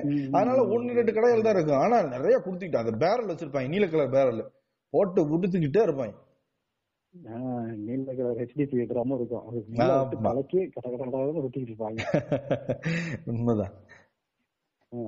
இது இப்போ பர்த்டே காலேஜ்ல இப்படி எல்லாம் செலிப்ரேஷன் வந்துட்டா என்னோட நான் முதல்ல கேக் வெட்டினது அப்படின்னு பாத்தீங்கன்னா வச்சுக்கோங்களேன் அது ஒரு- இம்ப்ளான் ட்ரைனிங் காண்டி ஒரு ஏழு எட்டு பேர் நாங்க ஈரோடு பக்கம் போயிருந்தோம். ஒரு இம்ப்ளான் ட்ரைனிங்னு சொல்லிட்டு. அப்ப வந்து அவங்களுக்கு இந்த மாதிரி அவங்களுக்கு தெரிய வந்துச்சு கூட இருந்தவங்களுக்குலாம் ஹம், இவனுக்கு நாளைக்கு பிறந்த நாள் வருதுடா அப்படின்ட்டு. உடனே என்ன பண்ணாங்க கேக் வெட்டி ஆகணும் அப்படின்னு முடிவு பண்ணாங்க. இப்போ நாளைக்கு பிறந்த நாள் இன்னைக்கு நைட்டு நாங்க எல்லாரும் சாப்பிட போயிருக்கோம் ஒன்னா அப்போ வந்து முடிவு பண்ணாங்க. முடிவு பண்ணிட்டு சரி கேக் வாங்கணும் எல்லாம் முடிவு பண்ணிட்டாங்க எவன்ட்டையும் காசு இல்ல. திருப்பி என்கிட்ட வந்து மாப்பிள்ள ஒரு நூறு ரூபா கூட நாளைக்கு திருப்பி தரணும் என்கிட்ட நூறு ரூபா வாங்கி எனக்கே கேக் வாங்கி என்னவே வச்சாங்க இதே இதை நாங்களும் பண்ணோம். இதே இத நாங்களும் பண்ணோம். இல்ல நாங்க என்ன பண்ணோம்னா அவன் பிறந்த நாளைக்கு அவனையே கேக் தூக்கிட்டு வர சொன்னோம். இதெல்லாம் நடக்கும். இது இது வந்து இப்போ பர்த்டே செலிப்ரேஷன் இதெல்லாம் பாசனம் இதே மாதிரி இந்த காலேஜ் கல்ச்சுரல்ஸ் ஆமா இதெல்லாம் இது ஒவ்வொரு ஒரு வித்தியாசமான ஒரு இதுல வந்து ஒரு முக்கியமான விஷயம் என்னன்னா டான்ஸ் ஆமா. Dance plus celebration. இது இந்த மாதிரி காம்பினேஷன்ல எப்பெல்லாம் பண்ணிருக்கீங்க? என்னோட காலேஜ் வந்து பாத்தீங்கன்னா ரொம்ப லிபரலான காலேஜ் டான்ஸ் செலிப்ரேஷன் எப்போ வரும்னா எப்பப்போ பார்ட்டி பண்றோமோ அப்பெல்லாம் வரும். அதெல்லாம் தவிர்த்துட்டோம்னா ஈவெண்ட்டாக பார்த்தோம்னா கல்ச்சுரல்ஸ் நியூ இயர் இந்த எந்தெந்த சிக்னிபிகண்டான ஒரு இடம் வருதோ ஈவெண்ட் வருதோ அன்னைக்கு முழுக்க வந்து சரக்கு சாப்பாடு டான்ஸ் இதுதான் சே- இது. சீக்வன்ஸ் ஆஃப் ஈவெண்ட்ஸ் இப்படித்தான் போகும். நம்மளுக்கு வந்து டான்ஸ் வந்து பார்ட் ஆஃப் செலிப்ரேஷனா நம்ம பிஜி படிக்கும் போது தான் வந்தது. அது வரைக்கும் நம்ம டான்ஸ் எல்லாம் பண்ணது கிடையாது. ஓகே என்ன சொல்றது அதாவது தென்னகத்துல நம்ம வந்து இப்ப வட இந்தியால இருக்கோம்னு சொல்லிருக்கோமா அதனால தென்னிந்தியால கம்பேர் பண்ணும்போது நம்ம ஆட்கள் வந்து செலிப்ரேஷன்ல வந்து கொஞ்சம் ரொம்ப கன்சர்வடா தான் இருப்பாங்க. ஃபீல் எனக்கு நிறைய வந்திருக்கு. பெருசா ஆடி பாடி கொண்டாடுற மாதிரி எல்லாம் குடும்பத்தோட எல்லாம் பண்ணி நம்ம பார்த்ததே கிடையாது. அதே இது நான் வட இந்தியாவுக்கு வந்தப்ப எல்லாரும் ஆடி பாடி கொண்டாடுறாங்க. ஆடுறதுங்கிறது வந்து ஒரு பார்ட் அண்ட் பார்சல் ஆஃப் எல்லாரோட செலிப்ரேஷனாகவும் இங்க இருக்கு. ம். நம்ம வீட்டுல நம்ம அப்பா ஆடியோ மாமா ஆடியோ சித்தப்பா ஆடியோ எல்லாம் நம்ம ஏங்க. நீங்க ஆடினால என்னடா கூத்தாடுமே ஆடிட்டு இருக்கேன்றவாங்க வீட்டுல அட சொல்றீங்க. இல்ல நீங்க இதுல ஆடுற லெவலுக்கு போறீங்க. நான் உங்களுக்கு ஒரு சின்ன எக்ஸாம்பிள் சொல்றேன். என்னுடைய குடும்ப உறவினருக்கு கல்யாணம். சோ கல்யாணம்னாலே பொண்ணு மாப்பிள்ளை பொண்ணு தான் எனக்கு உறவு. நான் மேடைக்கு ஏறி போய் மாப்பிள்ளைக்கு கை கொடுத்து வாழ்த்துக்கள்னு சொல்லிட்டு இறங்குறேன் எங்க அம்மா பொறுமையா எங்க வந்து மாப்பிள்ளை உனக்கு ஏற்கனவே தெரியுமோ? அப்படின்னு கேக்குறாரு ம். இதுதான் நம்ம லெவல் ஆஃப் செலிப்ரேஷன் ஒருத்தர் கிட்ட எக்ஸ்ட்ரா கைய கொடுத்தோம்னாலே ஏற்கனவே தெரிஞ்சவங்க கிட்ட தான் நீ கை கொடுக்கணும். புரியுதா உங்களுக்கு? அந்த அளவுக்கு தான் நம்மளுடைய அங்கேயே நின்றுச்சுங்க. அங்கேயே நின்றுச்சு. ஆனா இப்போ நீங்க அந்த டான்ஸ் சொன்னோன்னே ஞாபகம் வருது. நம்ம வேலை பார்க்கிற நிறுவனம் வந்து ஒரு ஒரு ஒரு வட இந்தியா மென்பொருள் மென்- மென்பொருள் பொறியாளரா வேலை பார்த்துக்கிட்டு இருக்கீங்களா?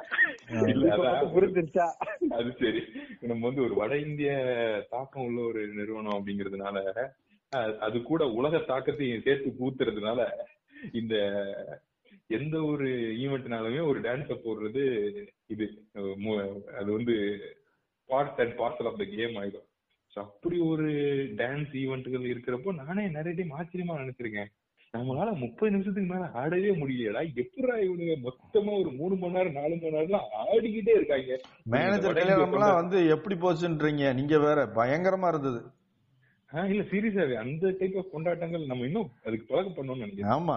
அது இந்த இடத்துல இப்போ என் கல்யாணத்தை பத்தி இழுச்சதுனால நான் சொல்லி ஆகணும். அதாவது நான் வந்து கல்யாணம் வந்து குஜராத்ல இருக்க பொண்ணை கல்யாணம் பண்ணேன் என்னோட ஜூனியர் எம்பிஏல என்னோட கல்யாணம் வந்து குஜராத்தி முறைப்படி நடந்தது. அவங்க குஜராத்தோட டான்ஸ் வந்து கர்பா. அதாவது அது வந்து ஸ்டேட்டுக்கான டான்ஸ் இந்த இவங்க ஒரு சாரார் மட்டும்தான் ஆடுவாங்கன்னு கிடையாது.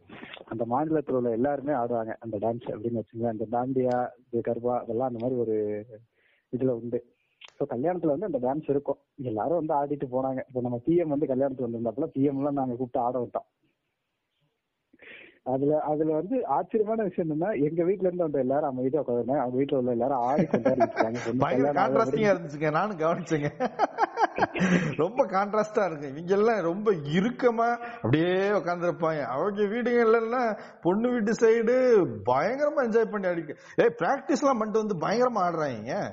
ஆமா கல்யாணத்துக்கு. இப்பதான் இப்பதான் இந்த சவுத் இந்தியன் கல்யாணத்துல எல்லாம் இந்த டான்ஸ் சங்கீத் அப்படிலாம் கொண்டு வந்து ஆடலாம் இப்ப. வருது வருது. என் பேட்ச் கல்யாணத்துல அது வந்துச்சு. இப்ப எல்லாம் வர ஆரம்பிச்சிருச்சு என்ன நம்ம ஸ்கூல்ல படிச்ச நம்ம கூட ஒரு பையனே அவனோட விஜய் விஜய் ஃபேன் வேற அவன் விஜய் பாட்டு எல்லாம் போட்டு ஆடிட்டே போயெல்லாம் கல்யாணம் எல்லாம் பண்ண அவன் ஓ ஆஹ் ஓகே ஓகே அவரு உங்க நாலு பேர் தள்ளி தான் இருந்தாப்புல பிஎம் உள்ளூர்காரர் தான். எனக்கு தெரியும் ஆள் தெரியுது.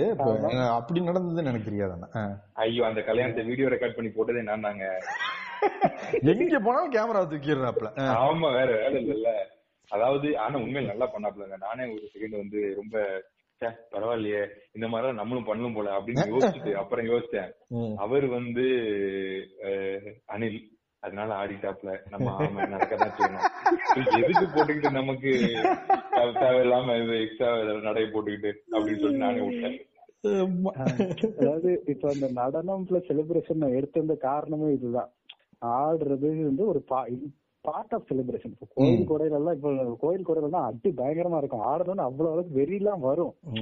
ஆனா நம்ம வீட்டுக்குள்ள இருந்துட்டு அமைதியா தனியா ஆடிட்டு அப்படியே முடிச்சிட வேண்டியதுதான். ஆமா. கூட்டத்துல போய் சபையில நம்மள ஆட விட மாட்டாங்க ஆடுனா என்ன தண்ணியை போட்டு ஆடிக்கிட்டு இருக்கியா அப்படின்ற மாதிரி ஒரு எண்ணம் வந்துடும். செலிப்ரேஷன்ங்கிறது வந்து ஒரு எக்ஸ்பெக்டேஷன்ல இருந்து காலப்போக்கில் அது வந்து அப்படியே ஒரு ஹாலிடே இன்னைக்கு நம்ம வீட்ல இருக்க போறோம் வெட்டியா இருக்க போறோம் அப்படின்ற மாதிரி ஒரு நாளா மாறிடுச்சு.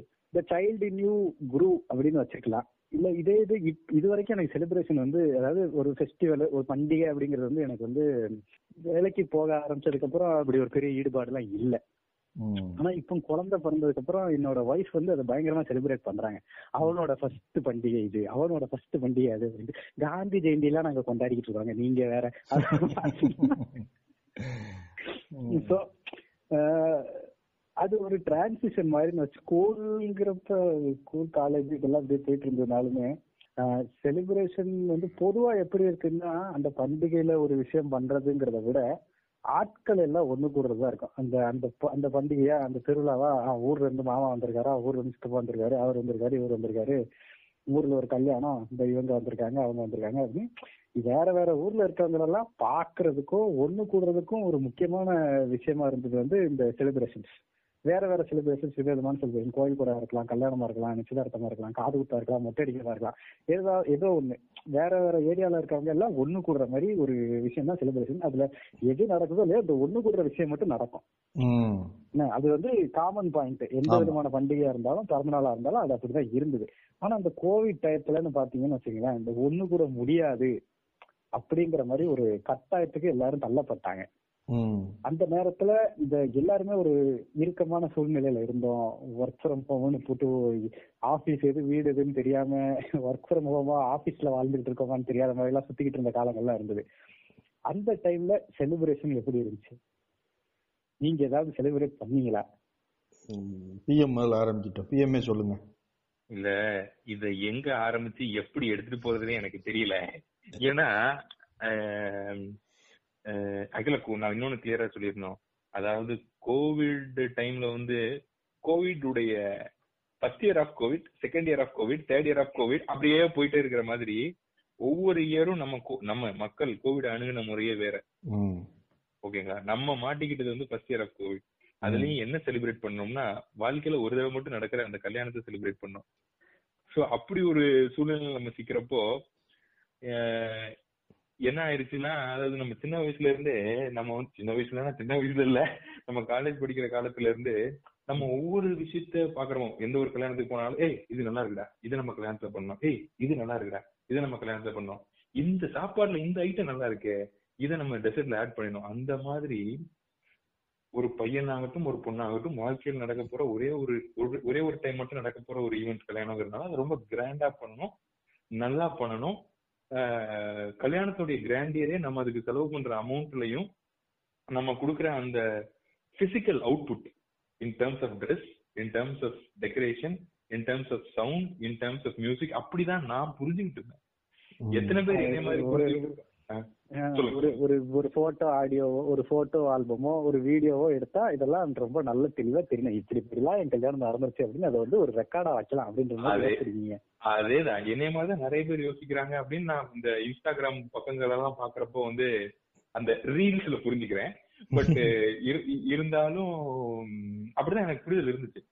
நம்ம கல்யாணம் தள்ளி போகிறப்போ லைக் கொரோனாவுடைய இனிஷியல் ஃபேஸ்ல நம்மளுடைய கல்யாணம் இருந்தது பிளான் பண்ணியிருந்தது. சோ வந்து. ஆமா ஏப்ரல் மேன்னு வச்சுக்கோங்க. சோ அப்படி இருக்கிறப்போ வந்து தள்ளி வைக்க வேண்டிய சூழ்நிலை. சரி தள்ளியும் வச்சாச்சு. அதுக்கப்புறம் கொரோனா போ போன பாடு இல்ல. சரி இதுக்கப்புறம் தள்ளி வச்சா கல்யாணமே நடக்காது போல அப்படின்னு சொல்லிட்டு நமக்குலாம் ஒருத்தர் பொண்ணு கொடுக்கறதே பெரிய விஷயம் சொல்லி கல்யாணத்தை நம்ம நடத்தணும்ட்டு பிளான் பண்ணியாச்சு.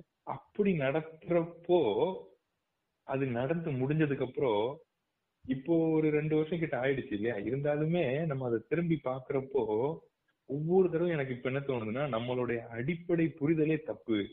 செலிப்ரேஷனுங்கிறது நம்ம காட்டுற பகத்துல இல்ல. நம்ம பக்கத்துல இருக்கிற மக்கள்ல தான் இருக்கு அப்படி. என் நண்பர்கள் யாராலையுமே என் கல்யாணத்துல கலந்துக்க முடியல. இன்னைக்கு வரைக்கும் எனக்கு அது ஒரு பெரிய வருத்தம் தான். ஏன்னா அவங்க இல்லாம என் கல்யாணம் நடக்கும்னு சொல்லி நான் நினைச்சே கிடையாது. அதாவது நம்ம இந்த பழைய காலத்துல இந்த சூப்பர் ஸ்டாருடைய கதைகள்லாம் நம்ம நிறைய ஃபாலோ பண்றது உண்டு. அப்போ வந்து இதெல்லாம் படிக்கிறப்ப அப்படியே அப்படியே அப்படியே புல் இருக்கு. அதாவது தலைவர் அவருடைய கல்யாணத்துக்கு பதினஞ்சு பேர் தான் கூட்டு போனாருங்க. திருப்பதியில வச்சு டக்குன்னு கல்யாணம் பண்ணாரு. பதினஞ்சு பேருமே அவருக்கு நெருக்கமானவங்க அப்படின்ட்டு. அந்த மாதிரி படிக்கிறப்பலாம் சரி நம்ம கல்யாணத்துல நம்மளோட சின்ன வயசுல இருந்தே நம்ம ஒரு சேஃப் ஆகி கொண்டு வரது நண்பர்கள் தான் இல்லையா? நண்பர்கள் இல்லாம நம்ம கல்யாணம் நடக்கும் நம்ம எதிர்பார்ப்போமா? எதிர்பார்த்துக்கவே மாட்டோம். கனவுல கூட. ஆனா அப்படி ஒரு சூழ்நிலை வரும் உலகத்துல அதுல நம்ம கரெக்டா மாட்டிப்போம் அப்படிங்கிறது தான் வந்து ஒரு அன்பார்ச்சுனேட் இதுதான். செலிப்ரேஷன் அப்படிங்கிற ஒரு விஷயத்துடைய ஒரு ஒரு இம்பார்ட்டன்ஸ லைஃப் லாங் நம்ம புரிஞ்சுக்கிறதுக்கு ஒரு எனக்கு பர்சனலா அது ஒரு பெரிய பெரிய அடி. அப்படிதான் நான் சொல்ல விருப்பப்படுறேன். ஆனா இப்போ இப்போ கொஞ்சம் கொஞ்சமா இப்பெல்லாம் யாரு கல்யாணம் நடந்தாலுமே எனக்கு ஃபீல் ஆகுதுங்க. Okay, இது ரொம்ப டீப்பா டாக்டர் டாக்டர் நீங்க ரொம்ப டீப்பான கருத்தை சொல்லிட்டீங்க. இல்ல டாக்டர் நீங்க இதை வந்து டேக்கவே டேக்கவே எடுத்து உங்க கல்யாணத்துக்கு இன்வைட் பண்ணாம போயிடாதீங்க.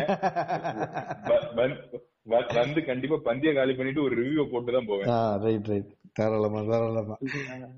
பிஎம் சொன்னதுல முக்கியமான பாயிண்ட் வந்து நம்ம இந்த இடத்துல பதிவு பண்ண வேண்டியது இருக்கு. அதாவது கொண்டாட்டம்ங்கிறது வந்து அந்த பகட்டுல இல்ல, அந்த விஷயம் தான். ரொம்ப இருக்கிற- மக்கள்ல அங்க இருக்கிற மக்கள்ல தான் இருக்கு அப்படிங்கறது வந்து ரொம்ப அருமையா சொன்னாப்ல. அது வந்து ரொம்ப முக்கியமான விஷயம். கரெக்ட் அது மனிதன் மனிதனே ஒரு சமூக விலங்கு தானே. அவனுக்கு வந்து யாரும் இல்ல அப்படிங்கிற மாதிரி அந்த ஃபீலிங் வந்து ரொம்ப கொடூரமான விஷயம் தான். நான் எனக்கு தெரிஞ்சு நிறைய பேர் இந்த டைம்ல இந்த வீடியோ கான்பரன்சிங்ல தான் கல்யாணம் நாங்க அப்படிலாம் பண்ணோம். என் ஃப்ரெண்ட் எல்லாம் யூடியூப் லிங்க் அனுப்பி விட்டாப்ல. டேய் அப்படியே பாத்துக்கடான்ட்டு. ஆமா. அதுல கொடுமை என்னன்னா அந்த கல்யாணத்துக்கு போயிருந்தோம்னா ஒரு நாலு பேர் பேசுவோம் ஒரு கமெண்ட் கமெண்ட் அடிப்போம் ஒரு என்டர்டைன்மெண்ட் இருக்கும். அதுல சும்மா அதை பாட்டி டிவில ஓடிக்கிட்டு இருக்கு. நாங்களும் பேசாம உட்காந்துருக்கோம் அது அந்த அந்த இது ரொம்ப மிஸ் ஆச்சு. வழக்கமா ஒரு நிகழ்வுல என்ன நடக்குதோ அது வந்து ரொம்ப மிஸ் ஆச்சு. உண்மைதான். அட ஆமாங்க. ஏன் என்னுடைய கல்யாண யூடியூப் வீடியோ எல்லாம் ஏய் ரவி ஹாப்பி வெட்டிங் லைஃப் அப்படின்னு என் என்னோட க்ளோஸ் ஃப்ரெண்ட் போடுறான். எனக்கு அதெல்லாம் பார்த்தா ரொம்ப ரொம்ப ஒரு மாதிரி ஆர்டிபிஷியலா இருந்துச்சு. அவங்க கூப்பிடுற பேரே வேற. அது சபையில கூப்பிடவே முடியாது.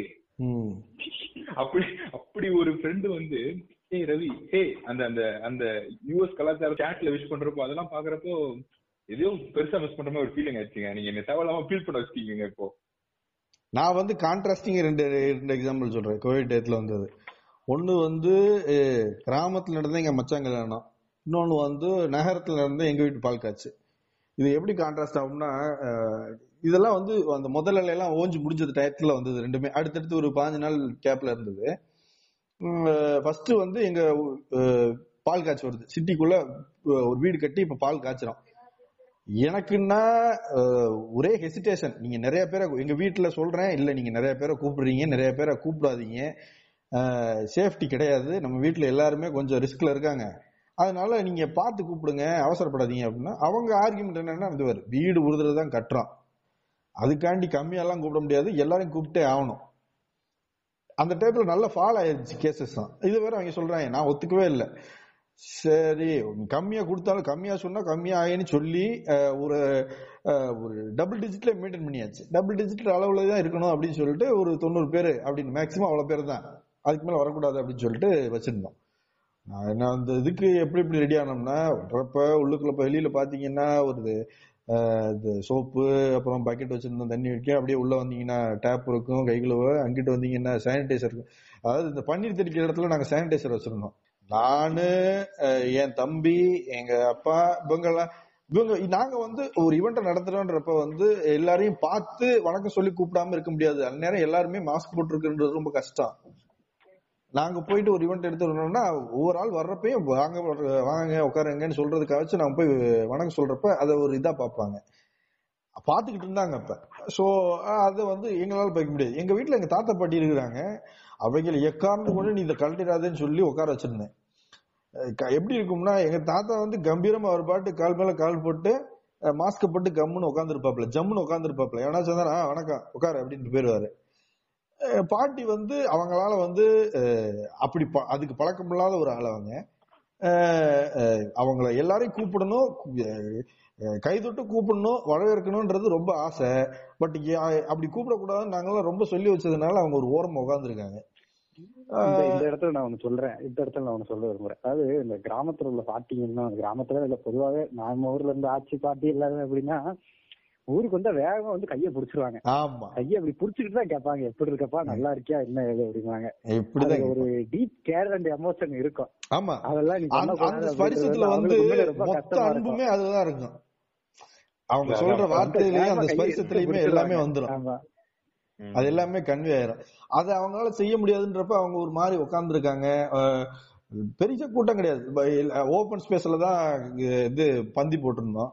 மாடியில் பள்ளி போட்டிருந்தோம். அதனால ஓகே அப்படின்ற மாதிரி முடிஞ்சிருச்சு. ஆனால் ஆனா சப்கான்சியஸ் லெவலில் வந்து அந்த பயம் இருந்துகிட்டே இருந்துச்சு. முடிகிற வரைக்கும் என்னடா இது? இத்தனை பேர் வந்துட்டு போகிறாங்க யார் எப்படி இருக்காங்கன்னு தெரில நம்ம வாட்டி இப்படி சுற்றின்னு இருக்கோம். ஓகே சரி. பண்ணி தானே ஆகணும். இது எப்படி செஞ்சு தான் ஆக போகணும் ஓகே இதை ஏற்றுக்கிட்டு தான் வேணும்னு சொல்லிட்டு ஒரு மாதிரி ஏற்றுக்கிட்டு முடிச்சாச்சு. கான்ட்ராஸ்டிங்காக அடுத்த ஒரு இருபது நாளில் வந்து கிராமத்தில் கல்யாணம் வைக்கிறாங்க. இங்கே மச்சான் கல்யாணம் வைக்கிற அப்படியே எங்க குடும்பம் மட்டும்தான் மாஸ்க் போட்டிருக்கு மாஸ்க் போட்டிருக்க எல்லாரையும் ஏலியன் மாதிரி பாக்குறாங்க கிட்டத்தட்ட ஒரு ஆயிரத்தி ஐநூறுல இருந்து ரெண்டாயிரம் பேர் வந்த கல்யாணம் அது. அவர் வந்து இப்ப போஸ்ட்ல இருக்காப்புல பெருசா. அவர் கல்யாணத்துக்கு உள்ள போறா எல்லாரும் சின்ன கல்யாண மண்டபம். அது அந்த டயத்துல பெருசு பெரிய கல்யாணம் எல்லாம் பிடிக்க முடியல. அதுக்கு அளவு பண்ணல. சிட்டி ஊருக்குள்ள இருக்க கல்யாண மண்டபத்தெல்லாம் பெருசா அளவு பண்ணல. நூறு ரெஸ்ட்ரிக்ஷன்ஸ் தான். இதெல்லாம் வந்து கிராமத்தோட இருக்க கல்யாண மண்டபம். அதுல போறப்ப பயங்கர கூட்டம். போஸ்டிங்ல இருக்காருன்னா நாங்கெல்லாம் வந்து மொய்யெழுத உட்காந்துச்சு நான்லாம் வந்து மொய்யெழுத உட்காந்தாச்சு நானு எங்க குடும்பத்து ஆளுகள்லாம் எல்லாரும் மாஸ்க போட்டு நாங்க மட்டும் மொய் எழுதி கணக்கு வாங்கி வச்சுக்கிட்டு இருக்கோம். உள்ள போறவன் எவனும் எதுவுமே போடல. கான்பிடண்டா அதெல்லாம் ஒண்ணுமே இல்லைங்க அப்படின்ற மாதிரி போய்கிட்டே இருக்கான் ஒவ்வொருத்தனையும் எனக்கு அவங்கள எப்படி டேக்கிள் பண்றேன்னே தெரியல நம்மளுக்கு. அப்படி இருந்தது. அது அது சுமூகமா முடிஞ்சிச்சு. அதுல ஒன்றும் பெரிய இதெல்லாம் இல்லை. போனாங்க. யாருக்குமே வந்து பெரிய இந்த தாலி கட்டப்ப எல்லாரும் வந்தாங்களா வரலையான்றது தெரியல. இதெல்லாம் நம்ம அட்டண்டன்ஸ் போட்டு போகணும் அப்படின்றதுக்காண்டி வந்துட்டு வந்துட்டு அந்த கோவிட் டயத்துல அது ஒன்றும் பண்ணாங்க. யாரும் ரொம்ப நேரம் வந்து தங்கலாம் இல்லை. வருவாங்க. மாப்பிள்ளைகிட்ட காசு கொடுக்குறனா கொடுப்பாங்க. தலையை காட்டிட்டு வந்து மொய் எழுதிட்டு சாப்பிட்றத சாப்பிட்டு கிளம்பி போயிடுவாங்க யாரும் ரொம்ப நேரம் தங்கலாம் இல்லை. அது அந்த அளவுக்கு ஓரளவு டிசிப்ளின்டா இருந்தாங்க.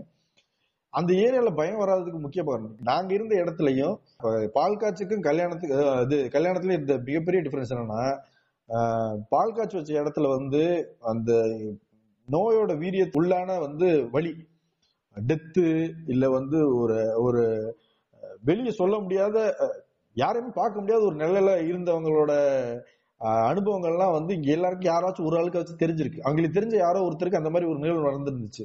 அதனால ரொம்ப கான்சியஸா வந்தாங்க எல்லாம் ஒண்ணுமே ஆனா கிராமத்து எங்க ஊர் சைடுல அந்த அப்படி ஒரு நிகழ்ச்சி நடக்கவே இல்லை. ஒரு டெத்தே இல்ல கேஸ் பாசிட்டிவ் கிடையாது பாசிட்டிவ் கேஸ் அந்த அந்த மாவட்டத்துல கிடையாது. அந்த அந்த தாலுக்கால கிடையாது. சோ அப்படின்றப்ப அவங்க கான்பிடண்டா வந்து அவங்க பாட்டுக்கு ஜாலியா செலிப்ரேட் பண்ணி போனாங்க. நம்மளால அந்த லைன்ல கிராஸே பண்ண முடியல. நம்ம ஒரு ஹெசிடென்சிலே இருந்துட்டு அப்படியே வந்துட்டோம். இப்படிதான் ரொம்ப கான்ட்ராஸ்டிங்கான இடமா எனக்கு இருந்தது. மேனேஜர் உங்களுக்கு? நம்மளுக்கு வந்து கோவிட் செலிப்ரேஷன் பாத்தீங்கன்னா கோவிட்ல நம்மளுக்கு செலிப்ரேட் பண்ற நிலைமையில நம்மளுக்கு ஒன்றும் ஃபங்க்ஷன்லாம் அதுவும் பெருசா நடக்கல. இன்னும் செகண்ட் வேவோட ஆரம்பத்துல வந்து எனக்கு வந்து என்னோட குழந்தை பிறந்துச்சு எனக்கு ஆமா அதுதான் நம்மளோட சிக்னிபிகன்ட் ஈவெண்ட் எவ்வளவு பெரிய. பெரிய செலிப்ரேஷன் தாங்க ஆனா ஒண்ணு- யாரும் இல்லைங்க செலிப்ரேட் பண்றதுக்கு அதுதான் நிதர்சனமான உண்மை எல்லாத்துக்கும் வீடியோ கால் போட்டு காட்டணும் Correct. அந்த குழந்தை பிறந்திருக்கு அப்படின்ட்டு. அது பொதுவா ஒரு குழந்தை பிறந்திருக்கு அப்படின்னா எனக்கு தெரிஞ்சு நான் என்னோட தம்பி தங்கச்சி எல்லாம் பிறந்தப்ப அப்படின்னா மொத்தமா குடும்பத்தோட கிளம்பி போவோம். எல்லாரும். போய் குழந்தை பிறந்திருக்குன்னா இப்ப ஹாஸ்பிட்டல்ல போய் பாத்துட்டு வர்றதுக்குன்னே கிளம்பி போவாங்க எல்லாரும். வீடு வரைக்கும் வரைக்கும் எல்லாம் கிடையாது. குழந்தை பிறந்த அன்னைக்கு ஆஸ்பத்திரியிலே போய் பார்த்து வந்துருவாங்க. வீட்டுக்கு வந்ததுக்கு அப்புறம் அதுக்கப்புறம் ஃபங்க்ஷன் பேர் வைக்கிறது அதெல்லாம் தனித்தனியா நடந்தாலுமே ஹாஸ்பிட்டல்ல போய் பார்த்து வந்துருவாங்க. நம்மளுக்கு குழந்தை பிறந்தப்ப அப்படிலாம் எதுவுமே நடக்கல. நான் மட்டும்தான் இருந்தேன் என் ஒய்ஃப் கூட. நாங்க தான் அவன் பிறந்ததுக்கு அப்புறம் அவன் நான் தான் வாங்கினேன். அதுக்கப்புறம் அங்க இருந்து அப்படியே கிளம்பி வீட்டுக்கு வந்துட்டோம். என் ஒய்ஃபோட அம்மா இங்க இருந்தாங்க. எங்க கூட இருந்தாங்க. அதனால அவங்க வந்து பார்த்து போனாங்க அவ்வளவுதான். எங்களோட பேரண்ட்ஸ் வந்து இங்க டிராவல் பண்ணி வர்றதுக்கு அவங்களுக்கு அவங்களால முடியல. லாக்டவுன் லாக்டவுன் கைட்லைன் அப்படி இப்படின்ட்டு போயிடுச்சு. அதுக்கப்புறம் அவங்க இங்க வரவே இல்லை. ஆமா அந்த டயத்துல ரொம்ப ரெஸ்ட்ரிக்டிவா இருந்தது ரூல்ஸும் தமிழ்நாடு ஸ்டேட்ல இருந்து மகாராஷ்டிரா ஸ்டேட் வர்றதுக்கு நிறைய ரெஸ்ட்ரிக்ஷன்ஸ் இருந்துச்சு. நிறைய ரெஸ்ட்ரிக்ஷன்ஸ் அங்க இருந்து இங்கேயும் வர முடியாது இங்க இருந்து அங்கேயும். முடியாதுங்கிற மாதிரி. அதுவும் இதுல இதுல ஒரு பெரிய இது என்ன அப்படின்னா வந்து குழந்தைய எங்களாலையும் தூக்கிட்டு அங்கேயும் போக முடியாது. தான் இங்க வர முடியாது நாங்களும் குழந்தைய தூக்கிட்டு போக முடியாதுன்ற மாதிரி ஒரு இக்கட்டான சூழ்நிலையில இருந்தோம். அதனால அந்த சிக்னிபிகண்ட் ஈவெண்ட் வந்து வழக்கமா எப்படி சிறப்பா ஒரு குழந்தை பிறந்ததை கொண்டாடுவாங்களோ அந்த மாதிரி நாங்க கொண்டாடாம இருந்ததுதான். அதான் முதல்லயே நம்ம பிஎம் கரெக்டா சொன்னாப்ல. நிகழ்ச்சிங்கிறது வந்து அங்க இருக்கிற மக்கள் தான் அப்படிங்கறத வந்து ரொம்ப ஃபீல் பண்ண நேரங்கள்ல அது ஒண்ணு. எல்லாத்துக்கும் வந்து இவனை பார்க்கணும்னு ரொம்ப ஆசை. பட் யாராலையும் முடியல அப்படிங்கறது வந்து ஒரு கஷ்டமான விஷயம். எல்- அத இருக்கிற எல்லா ஃபீலிங்கோட அந்த ஆற்றாமைங்கிற ஃபீலிங் வந்து ரொம்ப ரிக்ரெட்டபிளான ஃபீலிங் அது. ஆமாங்க உண்மையிலங்க. ரொம்ப கஷ்டம் அது. சரி இது வந்து நம்ம ஒரு ஒரு சோக மூடுக்குள்ள போறோம். அது.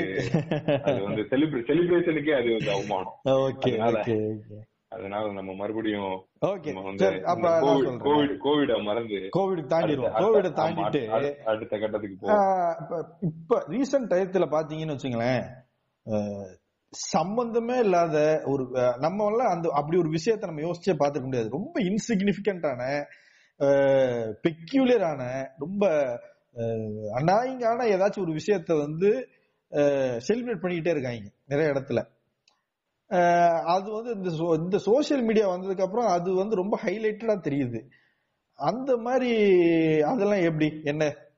எப்படி பாக்குறீங்க? அதை என்ன நினைக்கிறீங்க? அந்த ஈவெண்ட்ஸ் எல்லாம் என்னது? சோசியல் அதாவது இந்த சோசியல் மீடியா வந்ததுனால என்ன ஆச்சுன்னா சில பல விஷயங்கள்லாம் வந்து பிரைவேட்டா உனக்கும் உனக்கு சார்ந்தவங்களோடையும் இருக்க வேண்டிய செலிப்ரேஷனை நீங்க வந்து பப்ளிசைஸ் பண்ணியே ஆகணுங்கிற ஒரு கட்டாயத்துக்கு போயிட்டீங்க. அது ஒரு கட்டாயத்துக்கு போயிட்டீங்கன்றத விட அது ஒரு ஃபேஷன் மாதிரி ஆயிப்போச்சு. அவர்லாம் போடுறாரு.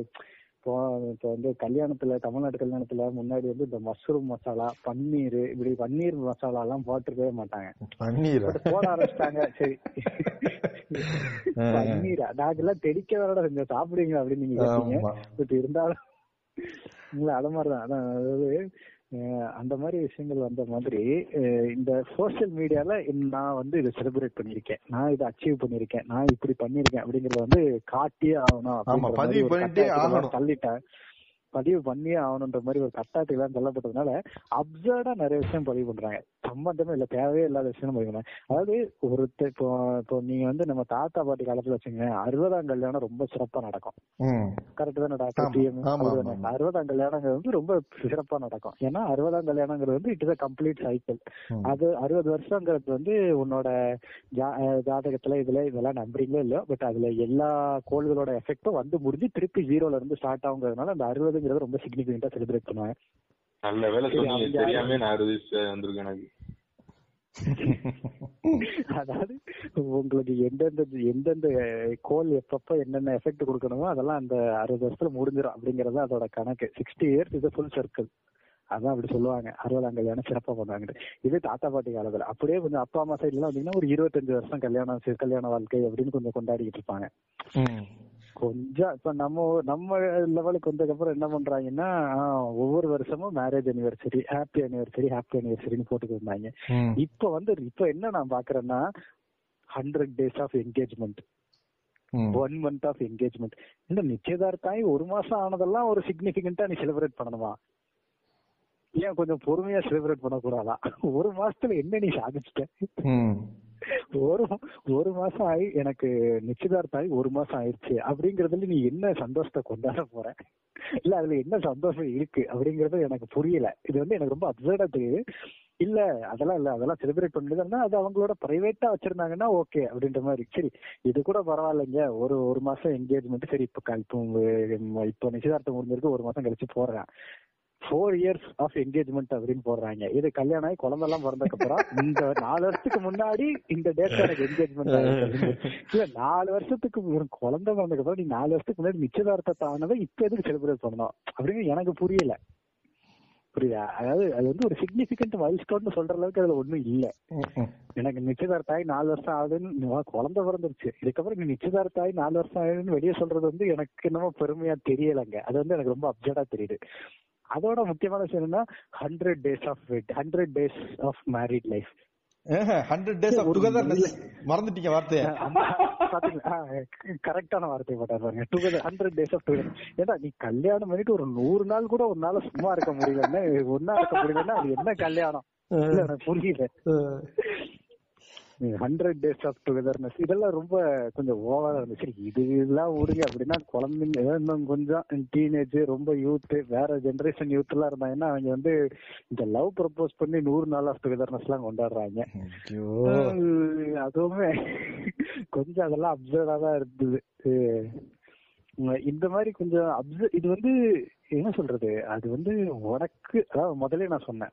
சில விஷயங்கள் உனக்கு தனிப்பட்ட முறையில ஒரு பெரிய பெரிய விஷயமா இருந்ததுன்னா அதை நீ தனிப்பட்ட முறையில கொண்டாடிட்டு போனா நல்லா இருக்கும்.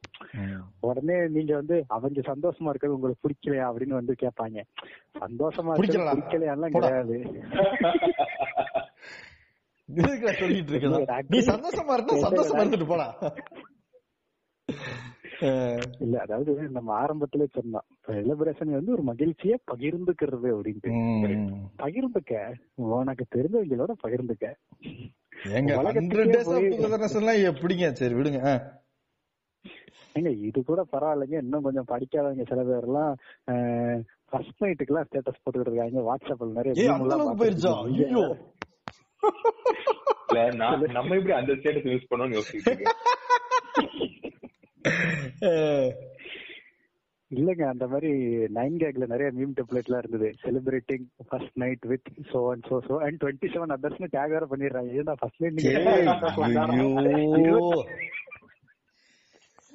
அது எது தனி வாழ்க்கை எது பொதுமையான வாழ்க்கைன்றதையே மறந்துடுறாங்க இவங்க. இல்ல ஆக்சுவலா நீங்க இப்ப பேசிட்டு இருக்கிறப்போ அந்த அப்சர்டான செலிப்ரேஷன்ல இது இது இத நான் ஃபர்ஸ்ட் இந்த மேட்ரை சொல்றேன். அதுக்கப்புறம் என்ன அங்க அப்செட்டுங்கிறது சொல்றேன். ஃப்ரெண்ட் ஒருத்தன் போட்டிருக்கான். ஏய் பப்பி குட்டி போட்டுருச்சு. I am celebrating the event அப்படின்னு சொல்லி அத ஒரு பெரிய ஈவெண்டா ஒரு போஸ்டா செலிப்ரேட் பண்ணிருக்கான். நான் அப்பதான் நினைச்சேன் என் வீட்டு கீழே ஒரு நாய் இருக்கு. நீ ஏன் நீ ஏன் அந்த நாய் பக்கத்துல வந்து இருந்த அப்படின்னா உன் பப்பி வருஷத்துக்கு ஒரு குட்டி போடும். இப்ப அத உட்காந்து நீ செலிப்ரேட் பண்ணிக்கிட்டே இருந்தேன்னா எப்படி எவ்வளவு தூரத்துக்கு பெரிய இல்ல செலிப்ரேஷன் எப்படி ஒரு பத்து குட்டி ஒரு ஆரஞ்சு குட்டியாச்சும் போட்டிருக்கோம். ஒவ்வொரு குட்டிக்கும் தனியா செலிப்ரேட் பண்ணாரா இல்ல மொத்தமாவே இல்ல இல்ல தனித்தனியா செலிப்ரேட் பண்ணுவாப்ல ஆமா அது அத அத பாத்துட்டு தான் இப்ப எனக்கு அந்த அப்செட்னஸே புரியுது. அதாவது செலிப்ரேஷன்ங்கிறது பகிர்ந்துகிட்டாதான் செலிப்ரேஷன் பட் யாரோட பகிர்ந்துக்கணுமோ அவங்களோட பகிர்ந்துக்கணும். கரெக்ட் அங்கதான் அது matter celebration so social media அந்த ஒரு பேரியரை பிரேக் பண்ணிருது. அதுக்கு வந்து தெரியல. நாய் குட்டி போட்டா பிஎம் சந்தோஷப்பட மாட்டாரு மேனேஜர் சந்தோஷப்படுவாரு இல்ல ஒரு எக்ஸாம்பிள் சொல்றேன் மேனேஜர் அந்த மாதிரி. இல்ல இல்ல அதாவது அந்த காலத்துல மாடு கண்ணு போட்டதுன்னா பயங்கரமா செலிப்ரேட் பண்ணுவாங்க. அவங்க பெட்ஸ் வச்சிருக்கவங்க எல்லாம் செலிப்ரேட் பண்ணுவாங்க. பட் என்ன இப்படி ஊர் பூரா போய் முட்டாய் கொடுத்து. பேனர் அடிச்சு எல்லாம் பண்றது கிடையாது. இப்ப பண்ண முடியுது அதனால. பண்றேன் அப்படின்ற மாதிரி வச்சுங்களேன் நல்ல லீடு வந்திருக்கு பாருங்க பேனரு ஒரு கலாச்சாரமே இப்போ ரீசெண்டா வந்ததுதான். பிளெக்ஸ் கண்டுபிடிச்சது தான் பிடிச்சாங்க ஆவுன்னு அடிச்சிருவாங்க. எங்க எங்க நான் எல்லாம் புளோரிடா எங்க ஊர்ல எல்லாம் அடிச்சு. வெளுத்திருவாங்க. அதாவது உங்க ஊரெல்லாம் பிளக்ஸ் அடிச்சுட்டு தான் பண்டிகை இன்னைக்கு முடிவு பண்ணுவாங்க நீங்க வந்து என்ன விஷயம் என்ன ஃபங்க்ஷன் இருந்தாலும் சரி. அது என்ன ஃபங்க்ஷன் யாரு அந்த ஃபுல் டீடைல்ஸுங்க ஒரு ஃபிளெக்ஸ்ல இருக்கும். யா- இன்ன யார்? இன்னார் இன்னார் யாரு? எந்த இடத்துல இருந்து வர்றாங்க? என்ன விஷயம்? என்ன நாள்? என்ன நேரம்? என்னங்க இப்படி என்ன என்ன என்னங்க இப்படி சிம்பிளா முக்கியம் முக்கியமான விஷயத்தையே விட்டீங்களே? அவங்களோட மூணு தலைமுறைக்கு முன்னாடி உள்ள பாட்டனார் எந்த இடத்த ஆண்டாரு?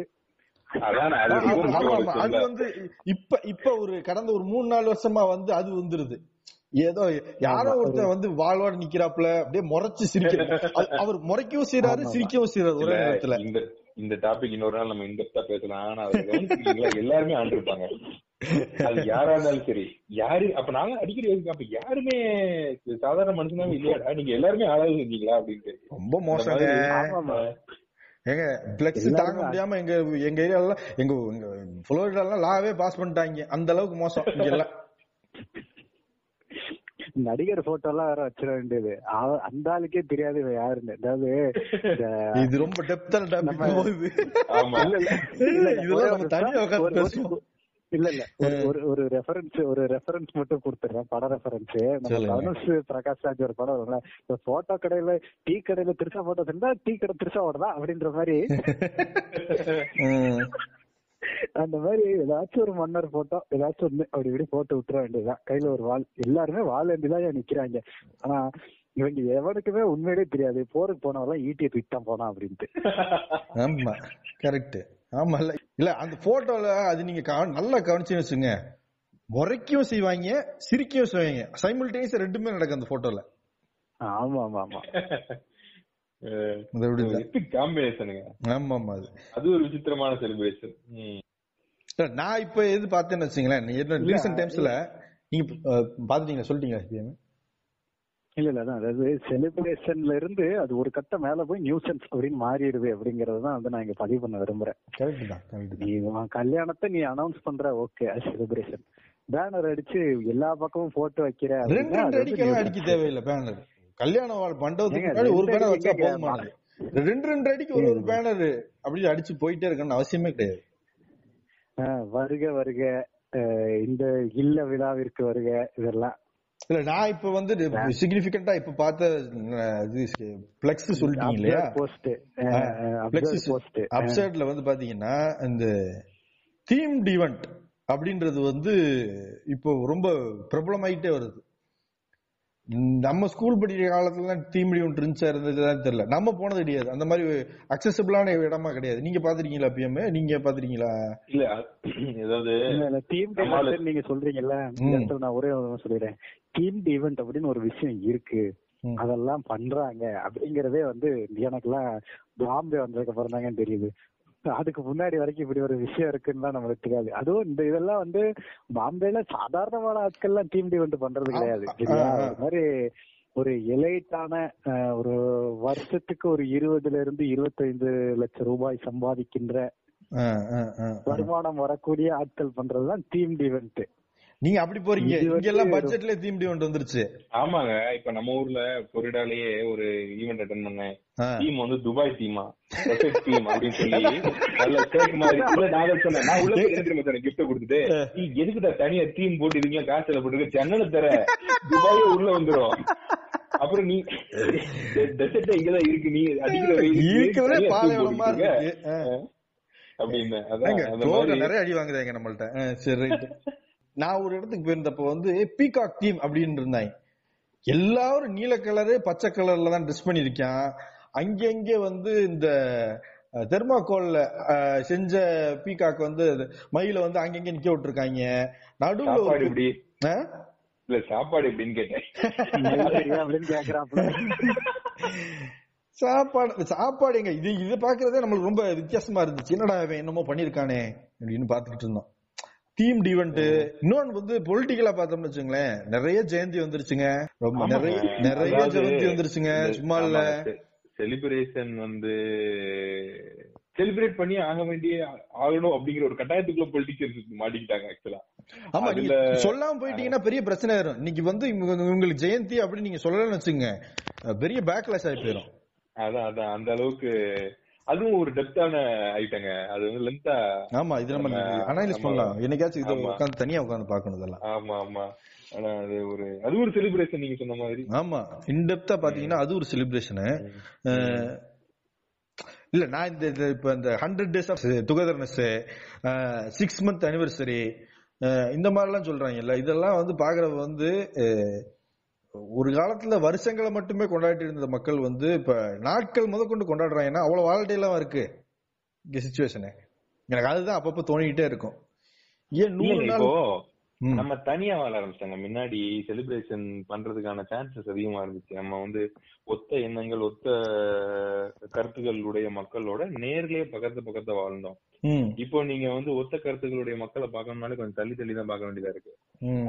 சோ தனி மனிதனா குடும்பத்தை விட்டு வெளியே வந்து தனித்தனியா ஒவ்வொருத்தரும் நம்ம வாழ்க்கையை அணுக பழகிக்கிட்ட இந்த காலத்துல செலிப்ரேட் பண்ணி ஆக வேண்டிய சூழ்நிலைக்கு நம்ம எல்லாரும் தள்ளப்பட தள்ளப்பட்ட இந்த காலத்துல செலிப்ரேஷனும் தனியாவே ஆயிருச்சு. அதோடைய வெளிப்பாடு தான் சோசியல் மீடியாக்கள்ல மக்கள் வந்து அவங்களுடைய தனிப்பட்ட செலிப்ரேஷனை கூட லைக் பெருசு பெருசா வெளியே போட்டுக்கிறது.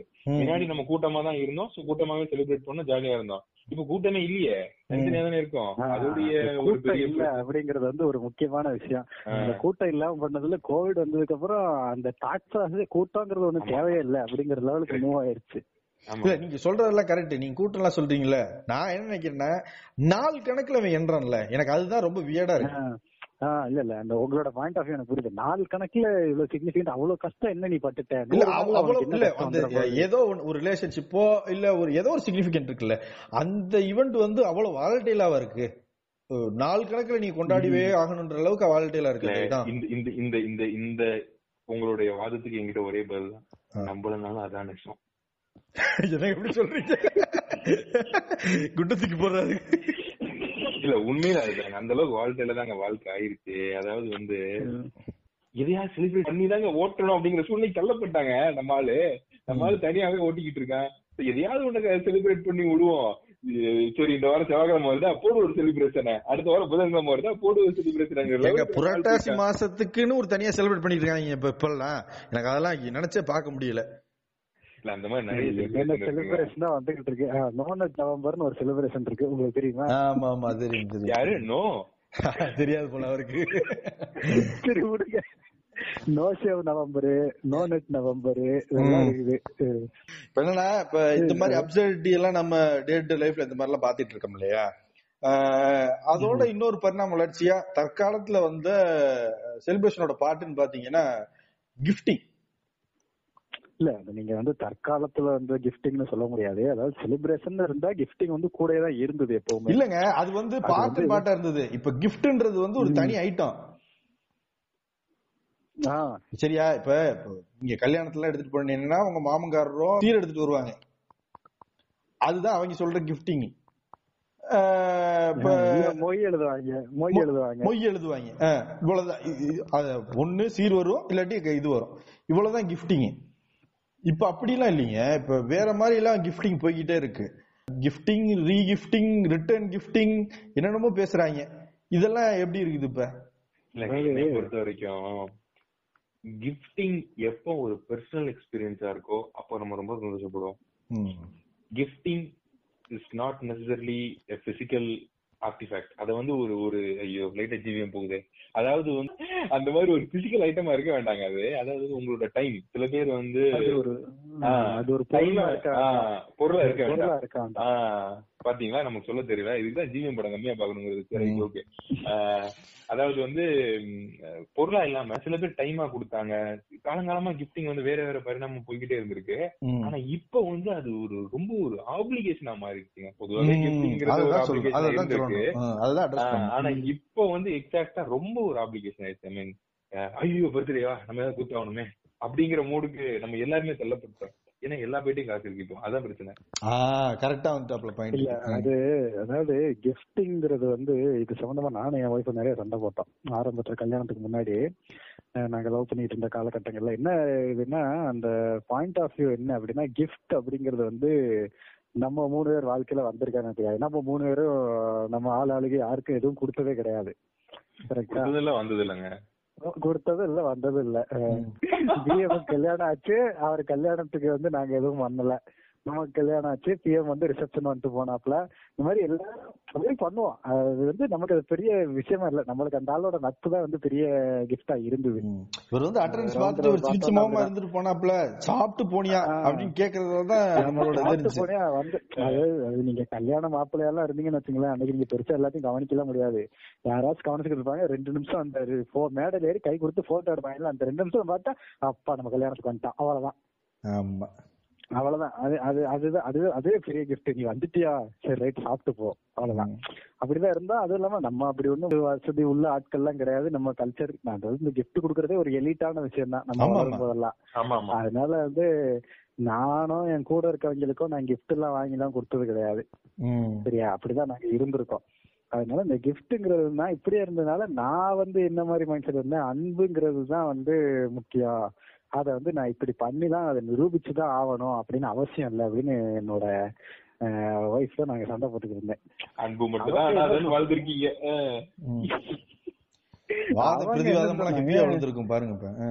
ஆஹ் அதாவது அந்த டைம்ல அவங்க என்ன சொன்னாங்கன்னா ஏன்னா அப்ப நம்மளை பொறுத்த வரைக்கும் நம்ம கிஃப்ட்னா நம்ம என்ன அண்டர்ஸ்டாண்ட் பண்ணிருக்கோம் ஆரம்பத்துல ஏதாவது ஒரு பொருள் கொடுக்கணும் அப்படின்றதுதான் நம்மளோட குத்து. விளக்கு. குங்குமச்சிமிழு. அதெல்லாம் குங்கும வெள்ளி டம்ளரு. இதுதான் வெள்ளி. ஆமா. இப்படி இப்படிதான் நம்ம இருந்திருக்கோமா? அதனால நம்ம வந்து இத பத்தி பேசும்போது என் ஒய்ஃப் வந்து அப்ப சொன்ன நம்ம பிஎம் சொன்ன பாயிண்ட் தான் அவங்க சொன்னாங்க. கிஃப்ட்ங்கிறது வந்து விலை மதிப்பானதா தான் இருக்கணும்னு அவசியம் கிடையாது. அது பொருளா தான் இருக்கணும்னு அவசியம் கிடையாது. சொந்தமா நீ எஃபர்ட் போட்டு ஏதாவது பண்ணி கொடுத்தனா கூட அது okay craft work drawing sketch எதா இருந்தாலும். ஏதாவது சின்னதா நீ ஒரு எஃபர்ட் போட்டு பண்ணி கொடுத்தனா அது ஒரு முக்கியமான விஷயம். ஆஹ் இதுக்கு நம்மளுக்கு சம்பந்தமே இல்லையே. ஆர்ட்ஸ் அண்ட் கிராஃப்ட்டுக்கு நம்மளுக்கு சம்பந்தம் இல்லையேங்க அதானங்க அதானங்க. நம்மளுக்கு அது செட் ஆகாது. நான் அடுத்த பாயிண்ட் சொன்னேன். நீ வந்து இன்னைக்கு gift நாளைக்கு நீ கொடுத்துருவ. நான் அதை வாங்கி வச்சுக்குவேன். வச்சுட்டு இருப்பேன். அப்புறம் ஒரு நாளைக்கு என்னன்னா அதை நான் மறந்துடுவேன். அப்படி ஒண்ணு கொடுத்ததாக திடீர்னு தொலைஞ்சு போயிரும் இல்ல உடஞ்சு போயிரும். அங்க எங்கேயாவது கீழே கிடக்கும் குப்பையில கிடக்கும். நீ உடனே பார்த்துட்டு நான் கொடுத்ததை இப்படி பண்ணிட்டே அப்படின்னு உனக்கும் வருத்தமா இருக்கும் எனக்கும் வருத்தமா இருக்கும். அதை நான் அப்படியே பாதுகாத்து வச்சிருக்கணும் வருஷம் உனக்கா இவ்வளவு எஃபர்ட் போடணுமா அப்படின்னு நான் ஒரு கேள்வி கேட்டேன். இது வந்து என்ன கரெக்ட் தானே பிஎம் நாளைக்கு நீங்க ஒரு gift வாங்கியிருக்கீங்க இல்ல வாங்கி கொடுத்துருக்கீங்க அதை யாராச்சும் எங்கேயாச்சும் உடச்சிட்டாங்க இல்ல தொலைச்சிட்டாங்கன்னா உங்களுக்கு வந்து அது ஒரு சின்ன வருத்தம் இருக்குமா இருக்காதா நான் நீங்க. கொடுத்த நீங்க கொடுத்ததுல இருந்தே நான் எனக்கு நடந்த ஒரு விஷயத்த சொல்றேன். நமக்கு வந்து நமக்கு சொன்ன மாதிரி பெருசா கிஃப்ட் எல்லாம் வந்தது இல்ல பெருசா நம்ம கிஃப்ட் கொடுத்தது இல்ல அப்படி இருக்கிறப்ப நமக்கு வர்ற அந்த சின்ன சின்ன கிஃப்ட்டுகளான அந்த பேனா அந்த பர்சுகள் அந்த டைரிகள் இதெல்லாம் யூஸே பண்றது இல்ல அதுக்கு ஒரு விமர்சனம். டேய் நாயே நீ யூஸ் பண்ணணும் நான் வாங்கி கொடுத்துருக்கேன். அதுக்கு என்ன அப்படி வச்சிருக்க? ஒரு ஓரமா? அப்படின்னு சொல்லி நமக்கு ஒரு விமர்சனம் வரும் அதாவது இந்த இந்த வடிவேலு காமெடியில ஒருத்த வெள்ளை செருப்பை கைத்து கட்டி தோல்ல போட்டு தூக்கிட்டு வந்துருவான் கடையில நல்லா போட்டு அழுக்காயிரம் அப்படின்ற மாதிரி. போட்டா அழுக்காயிருன்ற மாதிரி டிஎம் வந்து அப்படி சுத்திருக்காங்களா நான் அப்படிதான் சுத்திக்கிட்டு இருந்தேன். அப்படிதான் சுத்திக்கிட்டு இருந்தேன். அதுக்கான காரணம் நீங்க சொல்ல வர காரணம் தான். ஏன்னா அந்த இப்போ கீ செயினோ வச்சுக்கோங்களேன் வச்சுக்கோங்க எக்ஸாம்பிள் கீ நம்ம வந்து வண்டியில போட்டோம்னு வைங்க. அது அதுக்கு உண்டான சிறு உராய்ப்பு தேய்மானங்கள் இருக்கும். அந்த தேய்மானத்தை நம்ம பண்ணிட்டோம்னா நமக்கே ஒரு ஃபீல் வரும். ஐயோ நம்ம அவனுக்கு கிஃப்டா வந்த ஒரு பொருள் நம்ம மேல ரொம்ப இது வச்சு கொடுத்தாங்களே அதை நம்ம இப்படி பண்ணிட்டோமே அதை தொலைச்சிட்டோமே அதை இதுல விட்டுட்டோமே. அந்த மாதிரி எல்லாம் வரக்கூடாதுன்னு சொல்லி நம்ம அதே ஒரு ஓரமா வச்சு அதை ஒரு போட்டோ பிரேம் மாதிரி வச்சுக்கிட்டு இருந்தோம்னா அதுக்கும் திட்டுதான் அவ்வளவு டேய் நீ யூஸ் பண்ணதாண்டா வாங்கி கொடுக்குறேன் அதை யூஸ் பண்ற அவ்வளவுங்க அப்படின்ட்டு. அந்த மாதிரி ஒவ்வொருத்தருக்கும் ஒவ்வொரு பெர்ஸ்பெக்டிவ் அதுல? இப்படி இந்த மாதிரி இருக்கு அப்படின்னு நான் சொன்னேன். அப்ப வந்து அவங்ககிட்ட கேட்டாங்க உனக்கு வரைக்கும் gift வந்திருக்கா? அப்படின்னாங்க. நம்மளுக்கு தான் வந்தது இல்லையே அதெல்லாம் வரல அப்படின்னு. அப்ப யாராச்சும் உனக்கு ஏங்க இதெல்லாம் சிரி- நீங்க சிரிக்கலாம் பட் இது நிதர்சனமான உண்மை. நீங்க எத்தனை கூப்பிட்டு இதுதான் வந்து இங்க தமிழ்நாட்டுல இதுதான் இது இப்படித்தான் நடக்குது இதுதான் நிதர்சனமான விஷயம். இது யதார்த்தமான விஷயம் எனக்கு தெரியாது. நான் நான் வளர்ந்த காலகட்டத்துல இப்படித்தான் இருக்குது. கிஃப்ட்னாலே பத்து ரூபா அஞ்சு ரூபா தான் கொடுப்பாங்க. சரியா? இப்படிதான் இருந்தது. எனக்கு வரல அப்படின்னு. அதுக்கப்புறம் அவங்க வந்து ஆனா உனக்கு யாராச்சும் ஒருத்தவங்க கொடுத்தா சந்தோஷப்படுறியா மாட்டியா அப்படின்னு அடுத்த கேள்வி கேட்டாங்க. இது யா இது என் நான் என்னோட ஆன்சர் விடுங்க உங்களுக்கு யாராச்சும் கொடுத்தா நீங்க எப்படி ஃபீல் பண்ணுவீங்க? சந்தோஷமா தான் இருக்கு. இல்ல ஆமா அதுதான். நமக்கும் ஒருத்தர் கொடுத்திருக்காரு அப்படின்னு ஒரு சந்தோஷம் வரும். ம். சந்தோஷம் இருக்கும் இருக்குவா இல்லையா? ஆஹ் இதே தான் நானும் சொன்னேன். நம்மளுக்கு கொடுத்துருக்காங்களேன்னு ஒரு சந்தோஷம் இருக்கும் அப்படின்னு. அப்படி ஒரு சந்தோஷமா தான் இருக்கு அப்படிங்கும் போது அதை கொடுத்தா என்ன தப்பு அப்படின்னு ஒரு ஆர்குமெண்ட்ல அது க்ளோஸ் ஆச்சு. அது அது வந்து எனக்கு அது ரொம்ப வேலிடா பட்டுச்சு. உனக்கு உனக்கு கொடுத்தாங்க அப்படின்னா உனக்கு சந்தோஷமா இருக்குங்கும் போது அந்த சந்தோஷத்தை நீங்க இன்னொருத்தவங்க கொடுக்கலாமே. ம். அப்படிங்கும்போது அது ஓகே ஆனா இது பிஎம் சொன்ன மாதிரி அந்த கிஃப்டிங்லயுமே வந்து ஒரு எஃபர்ட் போட வேண்டிய விஷயம் இருக்கு. சும்மா ஒண்ணு வாங்கிட்டு வாங்கிட்டு போய் கொடுக்கறதுக்கு பேர் வந்து நம்ம கிஃப்டிங்னு சொல்ல முடியாது. அது வந்து ஒரு ஆப்ளிகேஷன் பிஎம் சொன்ன மாதிரி. சரி போறோம் கொடுத்தாகணும் ஏதாச்சும் கொடுத்துருவோம் அப்படின்ற மாதிரி. அதுலயே கொஞ்சம் எஃபர்ட் போட்டு அவங்களுக்கு இது பிடிக்கும். அதனால அவங்களுக்கு இது வாங்கிட்டு போலாம் அவங்களுக்கு வந்து இப்ப இளையராஜா பாட்டு பிடிக்கும். ஓகே இளையராஜா பாட்டு எல்லாம் கம்பைன் பண்ணி ஒரு சிடி கொடுப்போம். இந்த மாதிரி ரொம்ப சல்லித்தனமா இருக்கும். பட் ஆனா ஒரு பர்சனல் டச்சோட கொடுக்குற கிஃப்ட் இருக்கு தெரியுமா? அதுல வந்து வேல்யூ வந்து ரொம்ப ஜாஸ்தி. அது வந்து நினைவுல இருக்கும். நீ பெருசா பிசிக்கலா பெருசா பண்றியோ பண்ணலையோ அது வேற விஷயம். பட் அப்பா அப்படி ஒண்ணு கொடுத்தாங்களா? அப்படிங்கறது வந்து மனசுல எப்பவுமே நிக்கும். அந்த பாயிண்ட்ல தான் வந்து நிக்கணும் கிஃப்ட்ங்கிறது இப்போ என்ன ஆயிடுச்சுன்னா பிஎம் சொன்ன மாதிரி ரொம்ப ஆப்ளிகேஷன் ஆயிடுச்சு ஆ வாங்க போவோம்.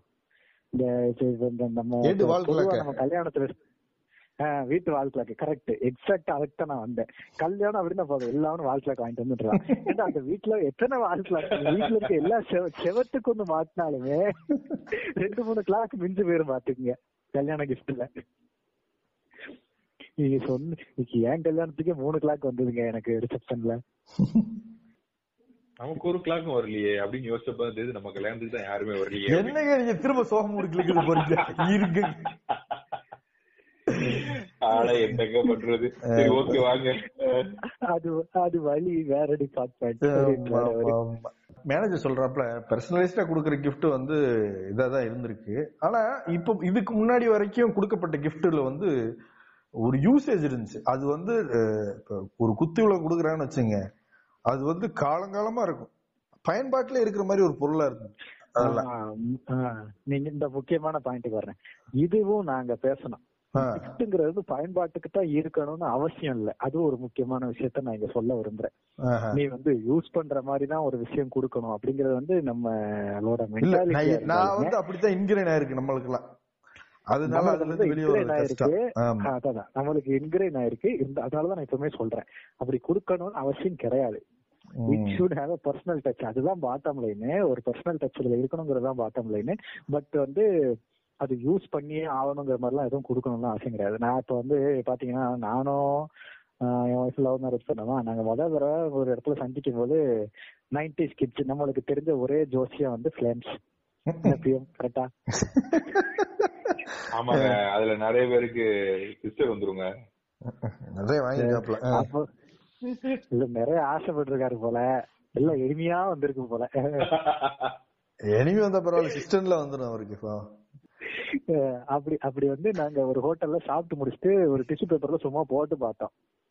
அது ஒரு சின்ன துண்டு பேப்பர் தான் சரியா அந்த இது முடிஞ்சிச்சு. அந்த ஈவெண்ட் அந்த ஹோட்டல்ல முடிஞ்சு கிளம்பி வந்தாச்சு. ஒரு ஒரு ஒரு ரெண்டு மூணு மாசம் கழிச்சு திருப்பி நான் அவளை பார்க்க போகும்போது அவ வந்து அதை லேமினேட் பண்ணி என்கிட்ட கொடுத்தா. இதுதான் நம்ம ஃபர்ஸ்ட் போட்ட ஃபிளேன்ஸ் அப்படின்ட்டு. அதை வச்சு நான் எதுவும் யூஸ் எல்லாம் பண்ண போறது கிடையாது. பட் அது வந்து எங்க லைஃப்ல ஒரு முக்கியமான ஒரு ஈவெண்ட் அந்த இடத்துல அப்படி ஒரு பிரிசர்வ் ஆயிருக்கு அப்படிங்கிறது தான். சோ எதுக்கு நான் இதை சொல்ல வரேன் அப்படின்னா இதுல வந்து ஒரு ரொமான்டிக் டச் இருக்கு. ஒரு பர்சனலைஸ்டு டச் இருக்கு. அது எங்க ரெண்டு பேத்துக்கும் உண்டான ஒரு பர்சனலான விஷயம் அப்படிங்கிறது இருக்கு. ஆனா அது யூஸ்ஃபுல்லா அப்படின்னா நீங்க அதை வந்து யூஸ்லாம் பண்ண முடியாது. அதை வச்சு முடியும்? அப்படியே கட் பண்ணுங்க. நீங்க வந்து ஒரு சிக்னிபிகன்ட் தகவலோட ஒரு பர்சனலைஸான ஒரு விஷயம் சொல்றீங்க. குடுக்குறீங்க இல்லையா? இத அப்படியே நீங்க உங்க ஃப்ரெண்டுக்கு அப்ளை பண்ணி பாருங்க. உங்க சிக்னிபிகன்ட் அதற்கு நீங்க இதில் பண்ணலாம். இது நீங்க பண்றது சரியாகணும் வந்து. நீங்க ஃப்ரெண்ட்ஸுகளுக்குள்ள நம்ம நான் உங்க கல்யாணத்துக்கு வந்து நான் எதுவும் கொடுத்தது இல்ல பிஎம் நீங்க உங்க கல்யாணத்துக்கு வந்திருப்பீங்க பிஎம் எதுவும் கொடுத்தீங்களா? ஒரு கேக்க வெட்டி வாயில விட்டுனான்னு கூட. அவ்வளவுதான். என்னன்னா இத வந்து எல்லாருக்கும் அப்ளை பண்ண முடியாது. இத வந்து விரல் விட்டு எண்ணக்கூடிய நம்ம கூடயே இருக்கக்கூடிய ஒரு ரெண்டு மூணு பேர். அவங்க கூட மட்டும்தான் நீங்க இந்த பர்சனல் டச் எல்லாம் கொடுக்க முடியும். மத்த இல்ல, நீங்க ஒரு பால். காய்ச்சின்னு போறீங்கன்னு வச்சுங்க பால் காய்ச்சிக்கு போயிட்டு நீங்க அந்த அந்த அந்த இது அப்ளை பண்ண முடியாது இப்ப. பால் காய்ச்சிக்கோ இல்ல, ஒருத்தரோட கல்யாணத்துக்கு போறீங்க கல்யாணமோ காது குத்தோ இதெல்லாம் வந்து அதை பண்ண முடியாது. தமிழ் சமூகத்தின் வகைராவா நான் சொல்றேன். இது வந்து மொய் எழுதிட்டு காசை கொடுத்து வந்துருங்க. அவன் அந்த ஃபங்க்ஷன் நடத்துறதுக்கு அவனுக்கு பட்ட அவன் மேனேஜ் பண்ணி ஆகணும். அதுல ஒரு எக்கனாமிக்ஸ் இருக்கு. ஆமா. மற்றபடி இந்த செயின் போடுறது மோதிரம் போடுறதெல்லாம் போடுவாங்க பட் இருந்தாலும் மேட்ரு வந்து இதுதான் அந்த இப்படி ஒரு நிகழ்ச்சி நடந்தா அதுல ஒரு ஈக்குவாலிட்டி செயின் மோதிரம் மறந்துட்டு பாருங்க. கிஃப்டிங்ல முக்கியமான விஷயங்க அது. இப்போ ஒரு செயின் நீங்க செயினோ மோதிரமோ உள்ள கை செயினோ போட்டீங்கன்னா கணக்கு வச்சு அவங்க வீட்டு ஃபங்க்ஷனுக்கு நீங்க செஞ்சே ஆகணும். செய்யலைன்னா வெட்டு குத்தாய் போயிடும் பரவாயில்ல. ஆமா ஆமா இந்த இது இது இது ஒரு இது இத பத்தி பேசும்போது என்ன ஆகுதுன்னா இந்த ஆபீஸ்ல வந்து எனக்கு கிஃப்ட் கொடுத்தாங்க என் கல்யாணத்துக்கு. நான் ரிசப்ஷன் வச்சேன். ஆபீஸ்ல உள்ளவங்களுக்கு மட்டும். பாம்பேல வச்சேன். ஒரு அப்ப வந்து அவங்க என்கிட்ட கேட்டாங்க தம்பி உனக்கு ஏதாச்சும் வேணுமாப்பா? பொது ஏதாவது வேணும்னா சொல்லு. நான் அதே உனக்கு கொடுத்துட்றேன் அப்படின்னாங்க. அப்ப வந்து நான் அவங்ககிட்ட சொல்லிட்டேன் இல்லங்க அப்படி நீங்க எதுவும் பண்ணாதீங்க. நீங்க எனக்கு கூப்பனா கொடுத்துருங்க. அமேசான் கூப்பனா கொடுத்துருங்க. நான் எனக்கு எது தேவையோ நானே வாங்கிக்கிறேன்னு நான் அவங்ககிட்ட சொல்லிட்டேன். அதுதான் கரெக்ட் அதான் அவங்களும் ரெஸ்பெக்ட் பண்ணி எனக்கு கூப்பனாவே கொடுத்துட்டாங்க.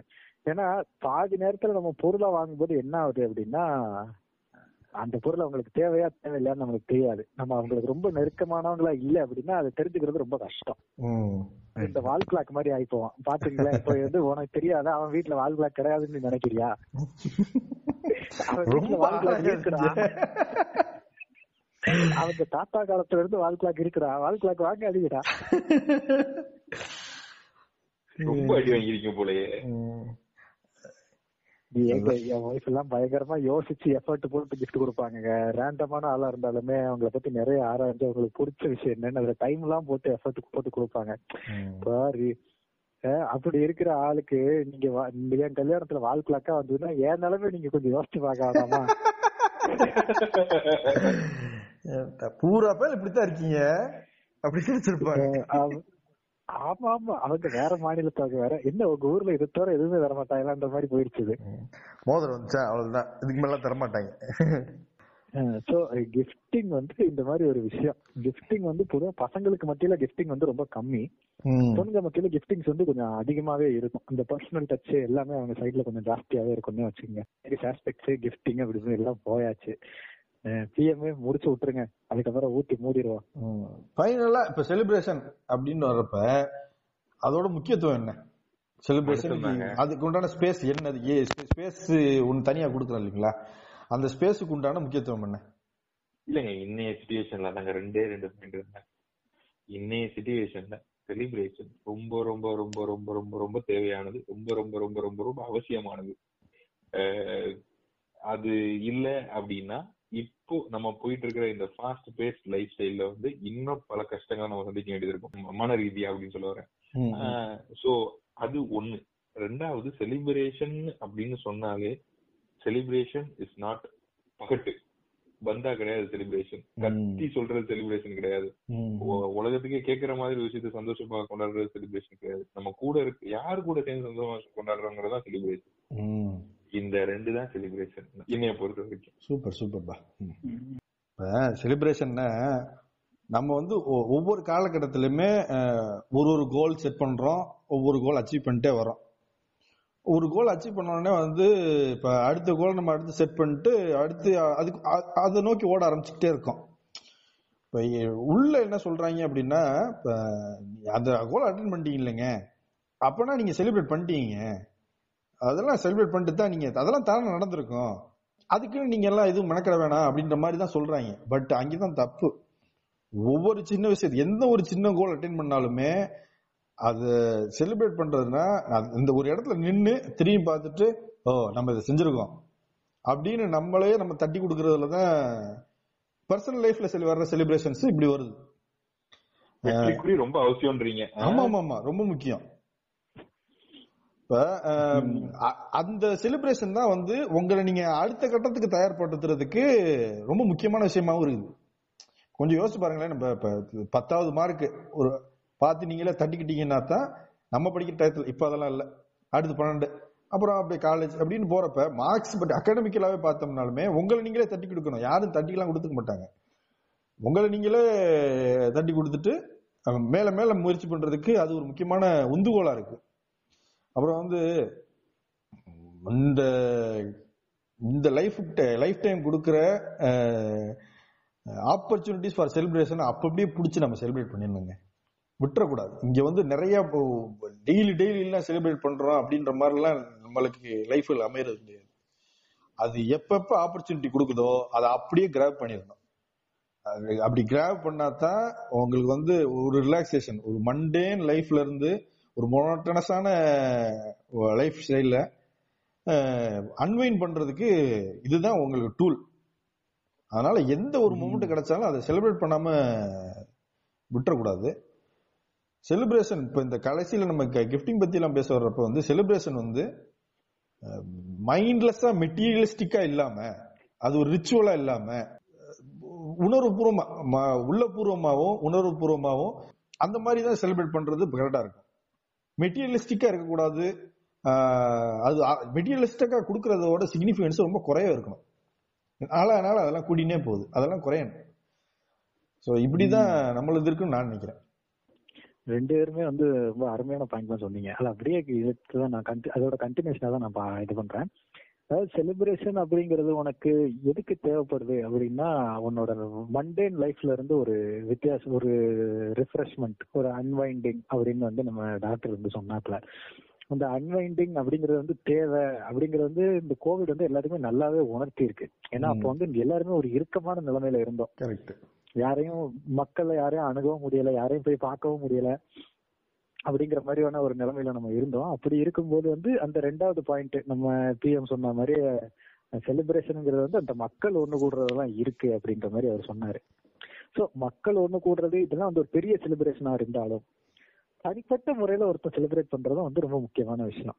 அது உனக்கு அன்னைக்கு ஒரு அது ஒரு சின்ன வேலையா இருக்கலாம். ஒரு நாளைக்கு நீ துணி துவச்சு முடிச்சிருக்க அப்படின்னா அது ஒரு ஒரு. சந்தோஷம் இருக்குல்ல அந்த ஒரு சின்ன சந்தோஷத்தை கூட நம்ம தனியா கூட செலிப்ரேட் பண்ணிக்கலாம். ஒன்னும் தப்பு தட்டி கிடையாது. கொடுத்துக்கணும் அது வந்து தட்டி கொடுத்துக்கணும். நம்ம வந்து ஏன்னா நம்மள யார் தட்டி விடுறாங்க நம்ம நம்மளையே தட்டி கொடுத்துக்கணும் அப்படிங்கறது வந்து அது ஒரு முக்கியமான விஷயம். அதுவும் இல்ல மனுஷன் வந்து ஒரு சோசியல் அனிமல் சமூக விலங்குங்கிறதுனால மக்களோட எப்பவுமே அவன் சேர்ந்துதான் இருக்கணும்னு ஆசைப்படுவான்.